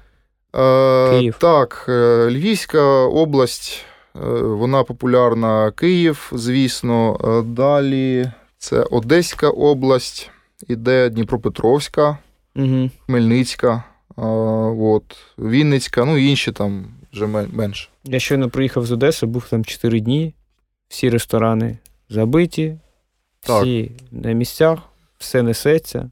Ну, іноді вибухає десь. А а так, ну, до речі, навіть в Одесі, от в Києві е, все ще є таке, що от прям вільне приміщення і немало. Ну, типу, в центрі. Е, На Олімпійській, там десь на Хрещатику є. То в Одесі я навіть щось не бачив, що прям, ну, я маю на увазі, прям прям кидалось в очі, що і тут оренда, і тут оренда. Ну так. Так що в Одесі якось прям живенько все. Е, та всюди воно вже адаптувалося. Тобто ми бачимо по нашій аналітиці, що бізнес адаптувався краще до війни. І от коли на початку ми аналізували війни, то там десь 60% е, опитаних або тимчасово, або повністю припинили діяльність. Зараз же цей відсоток зменшився там до 30, що тимчасово зупинено. Е, десь так. І е, якщо говорити про проблеми, от е, ти ти, ти питав про проблеми, угу. то найбільшими проблемами є це низька купівельна спроможність клієнтів, населення. B2C історія. Да. B2C історія це спричинено імміграцією mm великою. Платоспроможні виїхали? Е, ну, не тільки платоспроможні, mm загалом просто менше стало клієнтів, mm тому що люди виїхали. Ринок, коротше, зменшився. Ринок зменшився, да, так. Да. Це перша проблема. Друга проблема це, скажімо так, проблеми з там пошкодженням або ну, пошкодженням виробництва або неможливістю логістично збувати продукцію. Є таке. Е, третє це недостатній рівень доступу до фінансів. Ну, але ця проблема вона вирішується вже є роботою, 579 і так далі. От. І от якщо говорити про цю проблему з низькою купівельною спроможністю, вона спричин, спричинена міграцією, так, але вона породжує інший наслідок позитивний. Це те, що підприємці зараз більше стали шукати інші ринки збуту. Угу. Е, І цікавитися експортом продукції своєї за кордон, тобто шукати клієнтів за кордоном. Це позитивний сигнал. Львівські круасани відкрились в Польщі. Ось е, львівські круасани, наприклад, так. Е, І до нас е, якби кількість запитів вона збільшилась щодо того, як експортувати, куди експортувати. Е, багато новеньких, хто ніколи це не робив, але хоче. Багато mm-hmm. тих, хто на ринку вже давно, але теж шукає для себе нові можливості. І ми нещодавно от е, зробили такі цікаві, е, скажімо так, можливості для бізнесу. Організували національні павільйони України на міжнародних виставках. Mm-hmm. Є виставка міжнародна, наприклад, Біофах 2022. Це виставка найбільша в світі органічної продукції. Вона була у нас е, в серпні, десь десь приблизно на початку серпня. Перепрошую. І вона збирає виробників там більше, ніж з 80 країн світу, mm-hmm. там багато відвідувачів в Німеччині, е, в Нюрнбергу. І ми зробили там великий національний павільйон України. Це як в Давосі. Як в Давосі, так. Да, є да. український дім. Так, безпосередньо офіс там активну участь приймав. Наші колеги вони там концепт робили цього всього, шукали mm партнерів, донорів. І ми привезли туди 21 компанію українську органічних виробників, меду, пшениці, там проса, всіх цих е, Це якісь так, великі, зерна. більш-менш гравці. Це середні, як правило, гравці, які вже мають, е, скажімо так, сталу бізнес-модель, які угу. вже вміють експортувати, в них є англомовні люди, угу. сайти. Тобто, ну, мікробізнес, він, як правило, на такі штуки не, не, не, не, не готовий їхати. Угу. От, І вони представили, по суті, українську продукцію. У німців було, скажімо так, е, десь загалом у світу був скепсис щодо України в плані, що ми там не можемо або логістику, Якість, щось, да, або ми не працюємо. Угу. І ми там на найбільш такому найбільшому урядовому рівні представили загалом, що. Е, скажімо так, органічний сектор України, як він працює, показали, що ось дивіться, у нас є 21 виробник тут. Е, там ще більше компаній було, які самостійно поїхали ще не в рамках нашого павільйону. От. І німці побачили там квадратові кубічні кавуни, наприклад, унікальні з Херсону, тобто кубічний кавун, не, mm-hmm. не круглий. Це теж вони дуже здивувалися. Там різні е, мед. Подивилися і побачили, що ми працюємо, що от є компанії, є люди, вони готові працювати, вони готові експортувати. Це для нас було дуже важливо е, розвінчати цей міф mm-hmm. що у нас там війна, і значить, все все стало. Все стало, да. Да, І ми от зробили цю виставку. Потім е, зробили національний павільйон на Інотранс, виставка в Берліні машину для машинобудівної сфери. Повезли туди сталеварів, ті, хто mm-hmm. локомотиви робить, е, заводи різні, і вони там підшипники представляли свої там вагони і так далі. Тобто такі потужні підприємства. Далі в планах от зараз зробити ще виставку Organic Middle East для органічного сектору в Дубай. Угу. Так само. Потім будемо робити біофаг. В Лас-Вегасі ще навіть робили виставку. Найбільша виставка Лас-Вегас Маркет для декору, меблів угу. та інших сфер. А якось ми розуміємо вихлоп, ну, типу, так. після. Є щось кажуть, там збільшилось об'єм експорту, там якась є пряма кореляція. Звісно. Ми аналізуємо, яким чином, як правило, від першого контакту на виставці до експортного контракту зазвичай проходить багато часу. Ну, Цикл B2B, він великий. Звичайно, там, це дуже експорт. великий. Це дуже великий цикл. Як правило, там перші поставки можуть бути, якщо є контракт, там через 6 місяців. Угу. От Ми, звичайно, робимо опитування через 6 місяців, там, через 3, через 6, через рік, чи допомогла виставка, що змогли mm-hmm. зробити. У нас є є така аналітика. Якщо говорити по свіжих виставках, наприклад, тут на біофах було укладено прямо на виставці 10 контрактів контрактів експортних з компаніями різними нашими. Е, більше 300 B2B зустрічей е, на стендах, тобто з партнерами. Е, тобто, у нас такі метрики. Звісно, що ми не можемо аналізувати обсяги експортних контрактів, бо це комерційна таємниця. Угу. Якби Ми можемо тільки загально, анонімно питати, грубо кажучи, тотал угу. там по компаніях загальну суму. Ну, анонімно, дезагреговано. От, І оці виставки це вони дають найбільший вихлоп. І ми плануємо далі робити такі от національні павільйони України на найбільш таких цікавих міжнародних виставках. І от по Лас-Вегасу, що найбільше мене здивувало, що компанії самостійно об'єдналися, виробники меблів. І кажуть, що ми хочемо поїхати на виставку, допоможіть нам з організацією павільйону. Ми допомогли. І вони в війну змогли цілий контейнер меблів до США привезти прямо mm-hmm. і показати свою продукцію. Круто. Це говорить про те, що наші підприємці вони готові до всього. Щоб Такого знайти... в MBA не навчають, тому що такого не навчаються да. точно. От і це дуже надихає нас, і будемо от продовжувати робити і ці всі виставки, і павільйони. До речі, хто хоче, ну там слухає нас, захоче взяти участь в таких виставках. Ми кожного там. Кожен заход ми публікуємо на Діє Бізнес, що ми шукаємо компанії, хто хоче взяти участь. Угу. Про виставки, якщо так е, сказати, в чому вигода. Для держави це експортні контракти експортна виручка для країни. ВВП. Е, Так, умовний головняк весь з організації павільйону беремо ми на себе як офіс, угу. є бізнес, і, е, по суті, ведемо комунікацію з організаторами, донорами. Підприємцю лише потрібно приїхати і представити свою продукцію, все, угу. підготуватися до цього там і заплатити за свою логістику та команди. А якщо б він сам їхав підприємець на виставку, то це треба і забудову робити, і знайти там підрядника, хто забудову ту зробить. Угу. І оренду взяти в оренду місце. Ну, угу. ну це дуже... Тобто держава бере на себе навіть оренду місця. Так, звичайно. Зрозуміло. Оренду місця, всі операційні питання, підприємці лише потрібно, мовно, Прикольно. приїхати, погодити, як виглядатиме його стенд, угу. і все.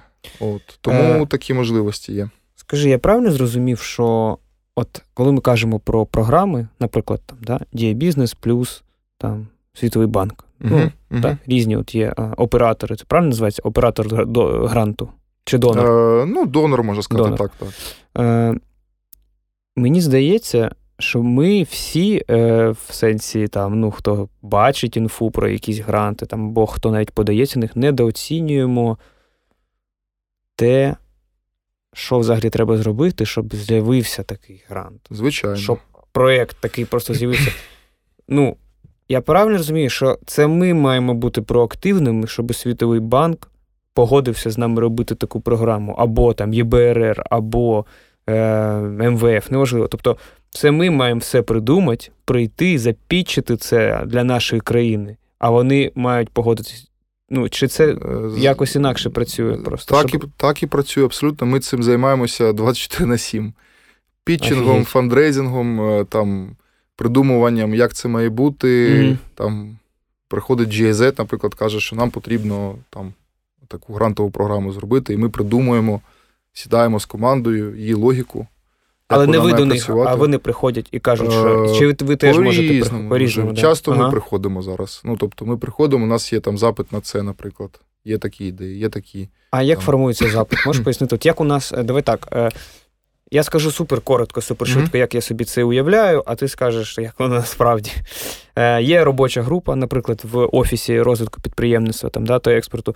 Е, У вас є, можливо, від Кабміну там, да, пріоритети. Так, у нас зараз треба підтримати експортерів, треба підтримати. Е, Я зараз уявімо, да, треба підтримати експортерів, треба підтримати внутрішній там е, сектор ресторанний, бо він реально робочі місця просто зараз зникають з поля зору все більше і більше, і треба щось. Тому, будь ласка, е, напрацюйте нам три програми з бюджетом від там, мільйону до двох мільйонів євро на кожну програму. Е, там, Ми не знаємо, хто буде давати ці гроші, але, будь ласка, напрацюйте. І це все, що у вас є як ціль. А далі ви, як робоча група, починаєте напрацювати так. Ну, е, могли б були могли би бути плюс-мінус такі умови, типу для експортерів, варіанти умов, варіанти умов для там кав'ярні ресторанів. Так, а у кого є ці гроші? Ну, хз, давайте, блін, походимо, постукаємо в різні двері. Типу, ось там GZ, ось там ЄБР, ЄБРР, і там же з ким вийде, з тим домовитись. Чи так це працює, чи я тільки. Е, Пальцем в небо, коротше, тикаю. Дуже е, в плані близько. Угу. Так працює, певно, з міністерствами більше, з Мінекономіки. От саме так, коли спускається доручення, можна угу. зверху розробити програму. У нас в офісі зараз робота, ну і в діє бізнес побудована таким чином, що ми самі генеруємо ідеї, і е, як повноцінна самостійна державна установа, самі продумуємо проекти. Тобто не треба навіть це узгоджувати не з треба, ні. Ні. Тобто ми придумали там, можливість якусь, давайте ваучерну програму для цифрової трансформації бізнесу запустимо. Давайте. Е, там є донор у нас, наприклад, там якийсь. Ми придумали логіку цієї програми, як це має працювати, як це має бути. Запітчили, е, умовно, продали цю ідею донору. Угу. Донор, відповідно, підтвердив, і далі ця програма вже з'являється для бізнесу. І, угу. По суті, офіс як організація в цій всій системі вона самостійно генерує ідеї, самостійно шукає донорів, самостійно партнерів, і ми даємо кінцевий вже продукт бізнесу. Magic. От е, З виставками, так, наприклад, що ми бачимо. Ми ми самі розуміємо, що є пріоритет, і завжди він був це експортна виручка. Це наша як місія uh допомагати експортерам. І ми, відповідно, шукаємо різні можливості для того, щоб допомогти максимально ефективно. Там є виставка міжнародна, наприклад, е, там пул виставок міжнародних, на які ми хотіли повести наших експортерів українських. Ми розуміємо, скільки це буде коштувати, умовно. Ми йдемо до донора і кажемо, що от ми можемо забезпечити це, організувати такі виставки. Mm-hmm. Для цього нам потрібно стільки коштів, вихлоп такий, стільки підприємців поїде, е, там експортна виручка теоретично може бути така. І ми ходимо це підчимо, підчимо, і той донор, який готовий підтримати, якого є такі пріоритети схожі, він підтримує і далі такий він-він виходить. Ми, як офіс, е, допомагаємо розвиватися бізнесу державі, виконуємо свою функцію, пряму місію. Бізнес отримує можливість поїхати за кордон, наприклад, mm-hmm. на виставку, представити продукцію. Донор допоміг. Тому це така, от у нас постійно дуже багато партнерств, не тільки з донорами, а ще й з бізнесом українським, міжнародним. Ми партнеримося з усіма, з ким тільки можна. І Робимо там і вебінари, і навчальні програми записуємо, і курси, і і фінансові програми, і різні премії, там контент, весь так само контент. Так само ми з партнерами робимо спільно е, з компаніями. Вони нам готують якийсь контент, ми це беремо. І все на такий от. Угу. Проєкт він побудований загалом офіс, він дуже працює активно на партнерських засадах з усіма. І це такий він-він, і от ми саме шукаємо такі формули.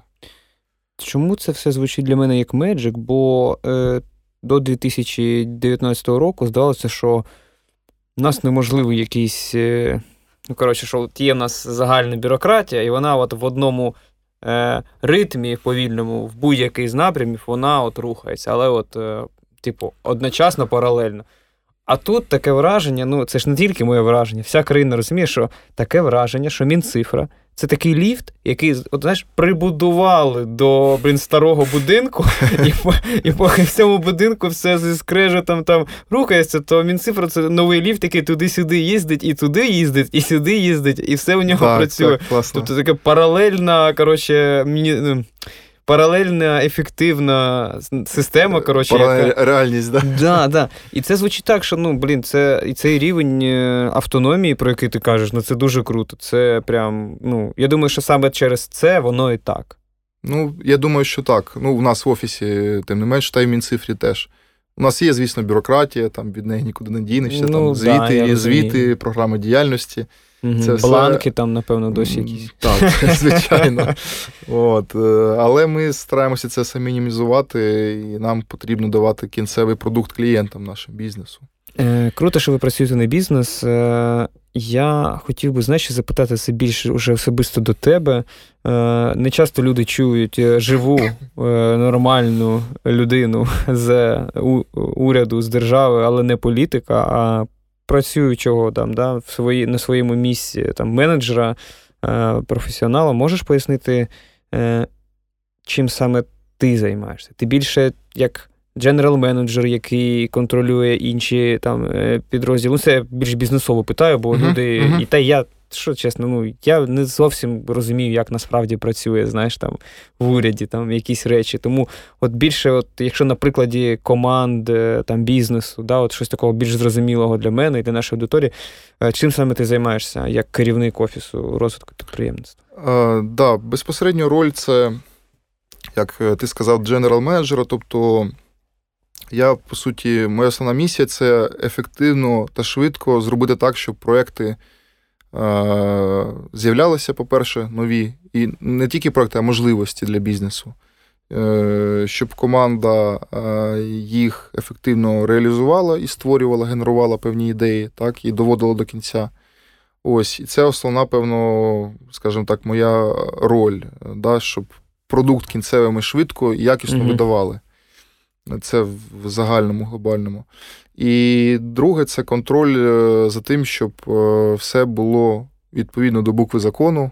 Мовно, mm да, певний рівень бюрократії зберігався в плані, е, тому що ми працюємо в системі, так, mm і нам потрібно є і певні обмеження, і там.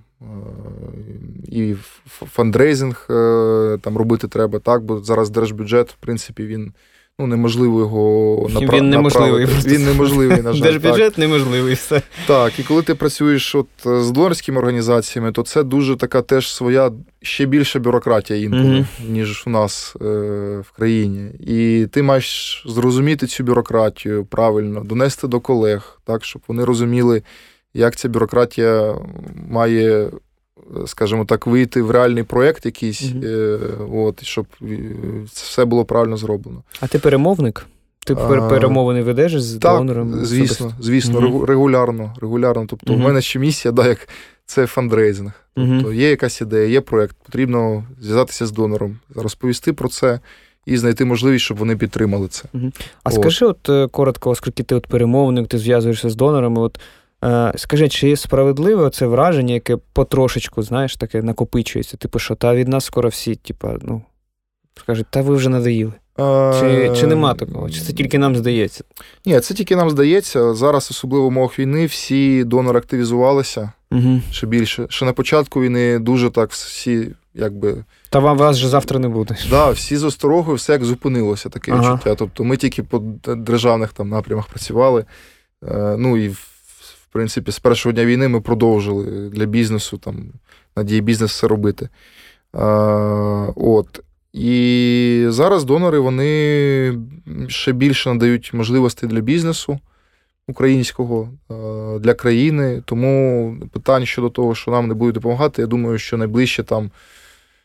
Мінімум 10 років 10 років можна про Фух, них хоча б 10. забути. Звичайно, зараз, там, коли ми виграємо війну, Е, то будуть питання там інституційного розвитку, економічного сталого, да, щоб держава там mm-hmm. виходила, рівень ВВП поновила свій. Ну, це, звісно, така тема складна. Mm-hmm. От, е, Ну і коли я думаю, що коли ми вже будемо така стала держава, відвоюємо свої всі території, е, так, тимчасово окуповані, то тоді вже можна говорити про те, що там ми маємо самі Е, розвивати якісь певні сектори, самі в державному бюджеті там виділяти кошти на розвиток підприємництва системно, так, на кредити, на навчальні програми, чого, в принципі, ну, не було, на жаль, раніше. Угу. Ну, В плані навчальних програм, наприклад. Е, ну і тому, да, я думаю, що таким чином це все і буде далі розвиватися. Тобто, можливостей буде ще більше для бізнесу. Треба вже зараз. Е, там підприємців, хто нас слухає, вже зараз навчитися грантрайтингу, як mm-hmm. на гранти подаватися, спробувати себе в є роботі, якщо є така можливість бажання, в 5-7-9. Тобто, все це працює, і лише питання, скажімо так, відношення до цього, І чи ти сірий, чи ти білий, чи, чи ти сірий, чи ти білий, чи чорний, по чи, чи який да. по бізнесовому, так. От, І все, і ефективно підготуватися можна будь-яку грантову програму виграти. Е, Скажи, яке у вас, як у офісу, е, як у UDA бізнесу, як. Я не хочу, знаєш, прямо зараз намагатися запитати щось про стратегію на 10 років, ага. бо навіть бізнесу це складно, а не те, що казати вже про там, про державний апарат. Але яке у вас ваше, от знаєш, таке неофіційне там в презентаціях, типу там, або в за, знаєш, там, загальний там, слоган, mm-hmm. місія, візія.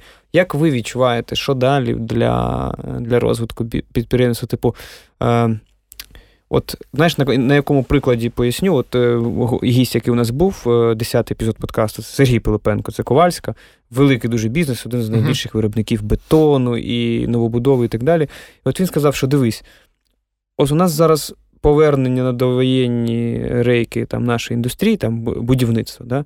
5% е, на рік. якщо так залишиться, порахуй, скільки років ми будемо йти до до воєнної, е, ну, mm-hmm. до, до воєнного mm-hmm. ринку. просто. І це більше 10 років. Да?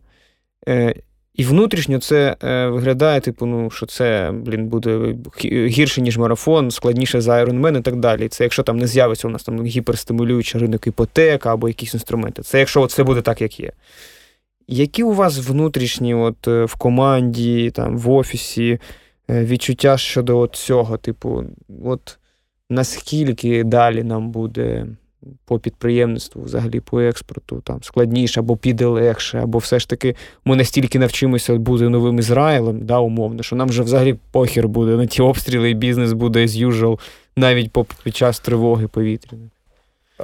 Я от над цим питанням, скажімо так, думаю регулярно. Розумію. Сам ходжу, сам себе питаю, mm-hmm. як далі, як там от розвиватися все буде.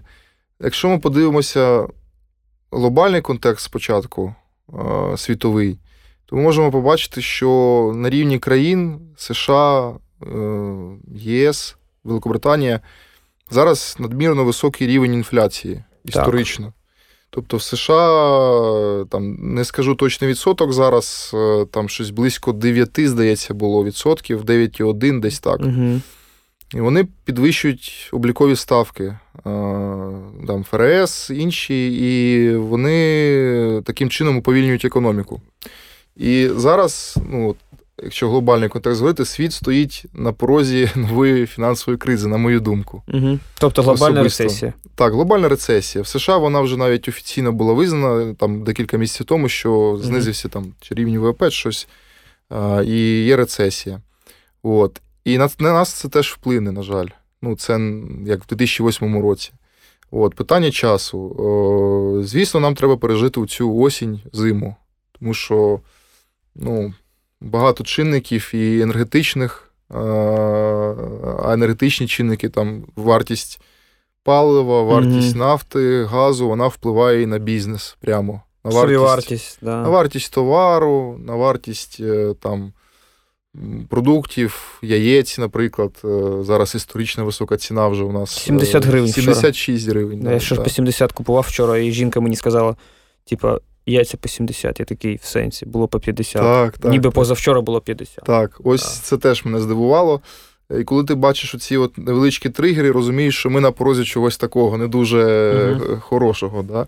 І ми ще в війні знаходимося.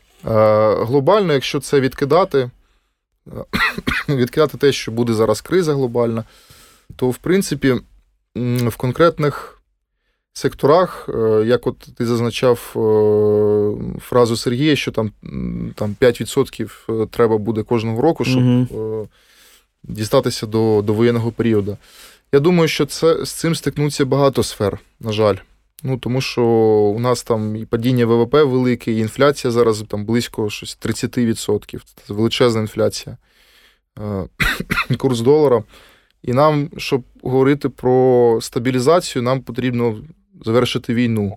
Бо і бюджет, як ми можемо побачити в Верховній Раді, він воєнний, військовий. Угу. Військовий бюджет. Ну, Видатки на війну, так. Так, видатки на війну. І про економічний розвиток можна говорити лише там, ну, мою особисту думку, за підтримки, в тому числі міжнародних донорів, партнерів, МВФ, Світовий банк, поки є гранти у ці і фінансові дотації, позики, то тоді е, буде більш-менш от так, як зараз, стабільно. Стимулювати економіку, вливати валюту, Позики, да, і вливати, тоді і, і наш бізнес буде більш-менш е, А, так, прокручувати свій економічний маховик, бо буде споживання. Саме так. От і 5.7.9 як програма кредитування, вона дуже допомагає, тому що це, по суті, гроші. Угу. Вони в економіці залишаються, і це от допомагає. Це гарний інструмент.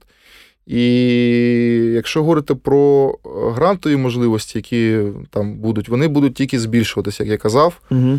е, все більше і більше, з напрямом на, на мою думку, з напрямом на експорт. Угу. Тобто експорт це буде тренд Угу. для підприємців, щоб знайти нові ринки збуту і продавати українське за кордон, не дивлячись навіть на проблеми логістичні.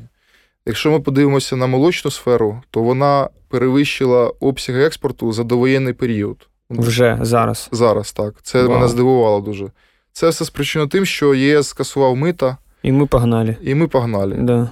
Ось, Ага. і чим більше буде таких чинників, там скасування мита, продовження мита, там квот певних, відкриття нових ринків для товарів наших, там певні, скажімо так, інвестиційні можливості від е, компаній, тому що от є кейси, коли там американська компанія буде кредитувати бізнес наш український.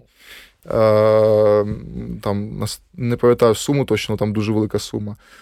Ці всі чинники дозволять нам залишатися на плаву. Угу. От. Але треба розуміти, що глобальний контекст він загалом негативний, фінансовий саме. Я, до речі, прям е, поки ти говорив про експорт молочки, у мене знову дешбордік е, в голові виник, який я якраз клацав. І я, що мене в ньому здивувало, це розбивка по напрямах експорту, що ЄС 66%. Так. Пам'ятаєш, коли ми е, там, коли Майдан був, коли там ми в асоціацію там да, долучалися десь, казали, та це да у нас там експорту нема, да у нас весь експорт в Росії, в Росія, Африку, Білорусь. Білорусь. Так, так. Та кому ми там треба? Та експорт в ЄС, та ну вас ніколи його не буде. 66% під час війни експорт на ЄС, а Росія, яка була, не знаю, на піку, 30 може було. Пам'ятаю, що вже під час от, гібридної війни було щось 17, таке щось там було. А, а зараз там щось півтора відсотка. Чи відсоток і 9. так. Ну, реально. Зараз взагалі заборонено вже. Все. Ну так. Да. І я про те, що ну, мі- мінімально, е, мінімально рашка і максимально ЄС, ну, нам 10 років тому казали, що це неможливо, а тепер. А тепер ми змінили повністю картину. Да, да, да. Окей, тут зрозуміли.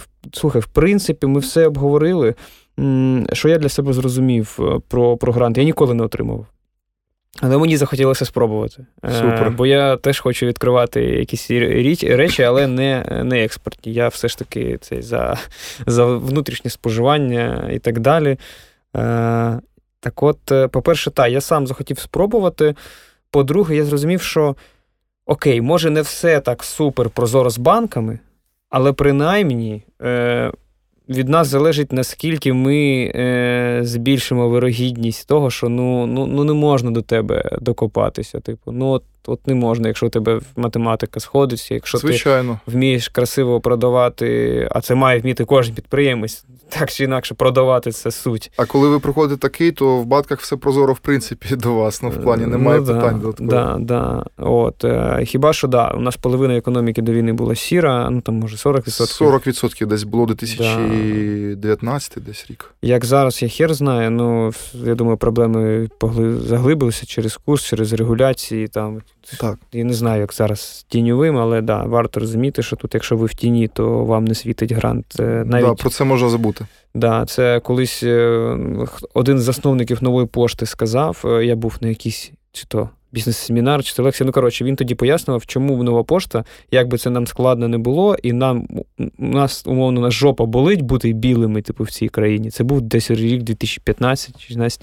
Але нова пошта повністю біла. Чому? Тому що ми хочемо отримувати е, не грантішки, а великі гранти від ЄБРР. Так. І ми ніколи в житті не зможемо цього зробити, якщо ми не будемо білі. Тому хочете великі можливості, будьте білими, тоді будуть вам кредити, гранти від е, там, Європи і Америки, а інакше ну, типа, не буде. І це ще тоді він мені пояснив там колись. Ну, коротше, я це запам'ятав. І так воно все і є вже навіть на рівні грантів. Да, це може як девіз використовувати. да, да. Ось. Е, Андрію, дуже дякую що долучився е, до нашого подкасту до і після. Ми записали спешл. Це не це незвично, бо люди зазвичай, як ти казав, слухають тут про е, менеджмент, скорочення або найм, там метрики, маркетинг і так далі. А тут ми з тобою говорили більше знаєш, про державу і бізнес для держави, і державу для бізнесу, і про гранти, і скільки всього ви робите.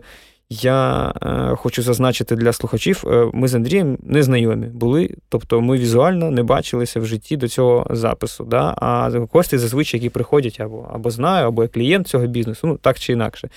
Е, Якщо люди не не уявляють, як ти виглядаєш, ну твоя фотка, звісно, буде на анонсі там в інстаграмі, подкасту. Знаєш, там я завжди анонсую у гостей, бо там мене люди на ринку знають. То е, переді мною сидить енергійна молода людина. Е, не 40 плюс років, яка знає, що робить, і е, я відчуваю, що хотів би, щоб більше таких людей були не тільки в там, офісі е, там, розвитку підприємництва, а в будь-яких відомствах, тому що це покоління має просто наше покоління має просто прийти і всіх там замінити. І я сподіваюся, що так, е, що ми до цього дійдемо раніше пізно, тому круто, що ти на своєму місці. Дуже топлю за нове покоління на всіх ланках влади і так далі, на місцях і не на місцях. Ем, дякуємо нашим слухачам, що вони продовжують е, слухати. Е, наш подкаст, відповідати собі на запитання, з чого зроблені ми самі, тому що ми тут розмовляли про важкий менеджмент е, під час війни там, да, і так далі. Е, дякуємо ЗСУ за те, що маємо можливість е, записувати це в центрі Києва. Вболіваємо за це наша нова збірна України, вболіваємо за неї. Вона впевнено просувається до фіналу своєї Ліги Чемпіонів або так. чемпіонату Європи. Не знаю, як це ще назвати. От, І весело лупить русню. І дякуємо президенту за те, що він на своєму місці нікуди не втік. Е, наш SEO е, військового часу нашої великої компанії, в якій всі ми працюємо, можна так назвати державу і країну. І почуємось. Та Дуже дякую тобі.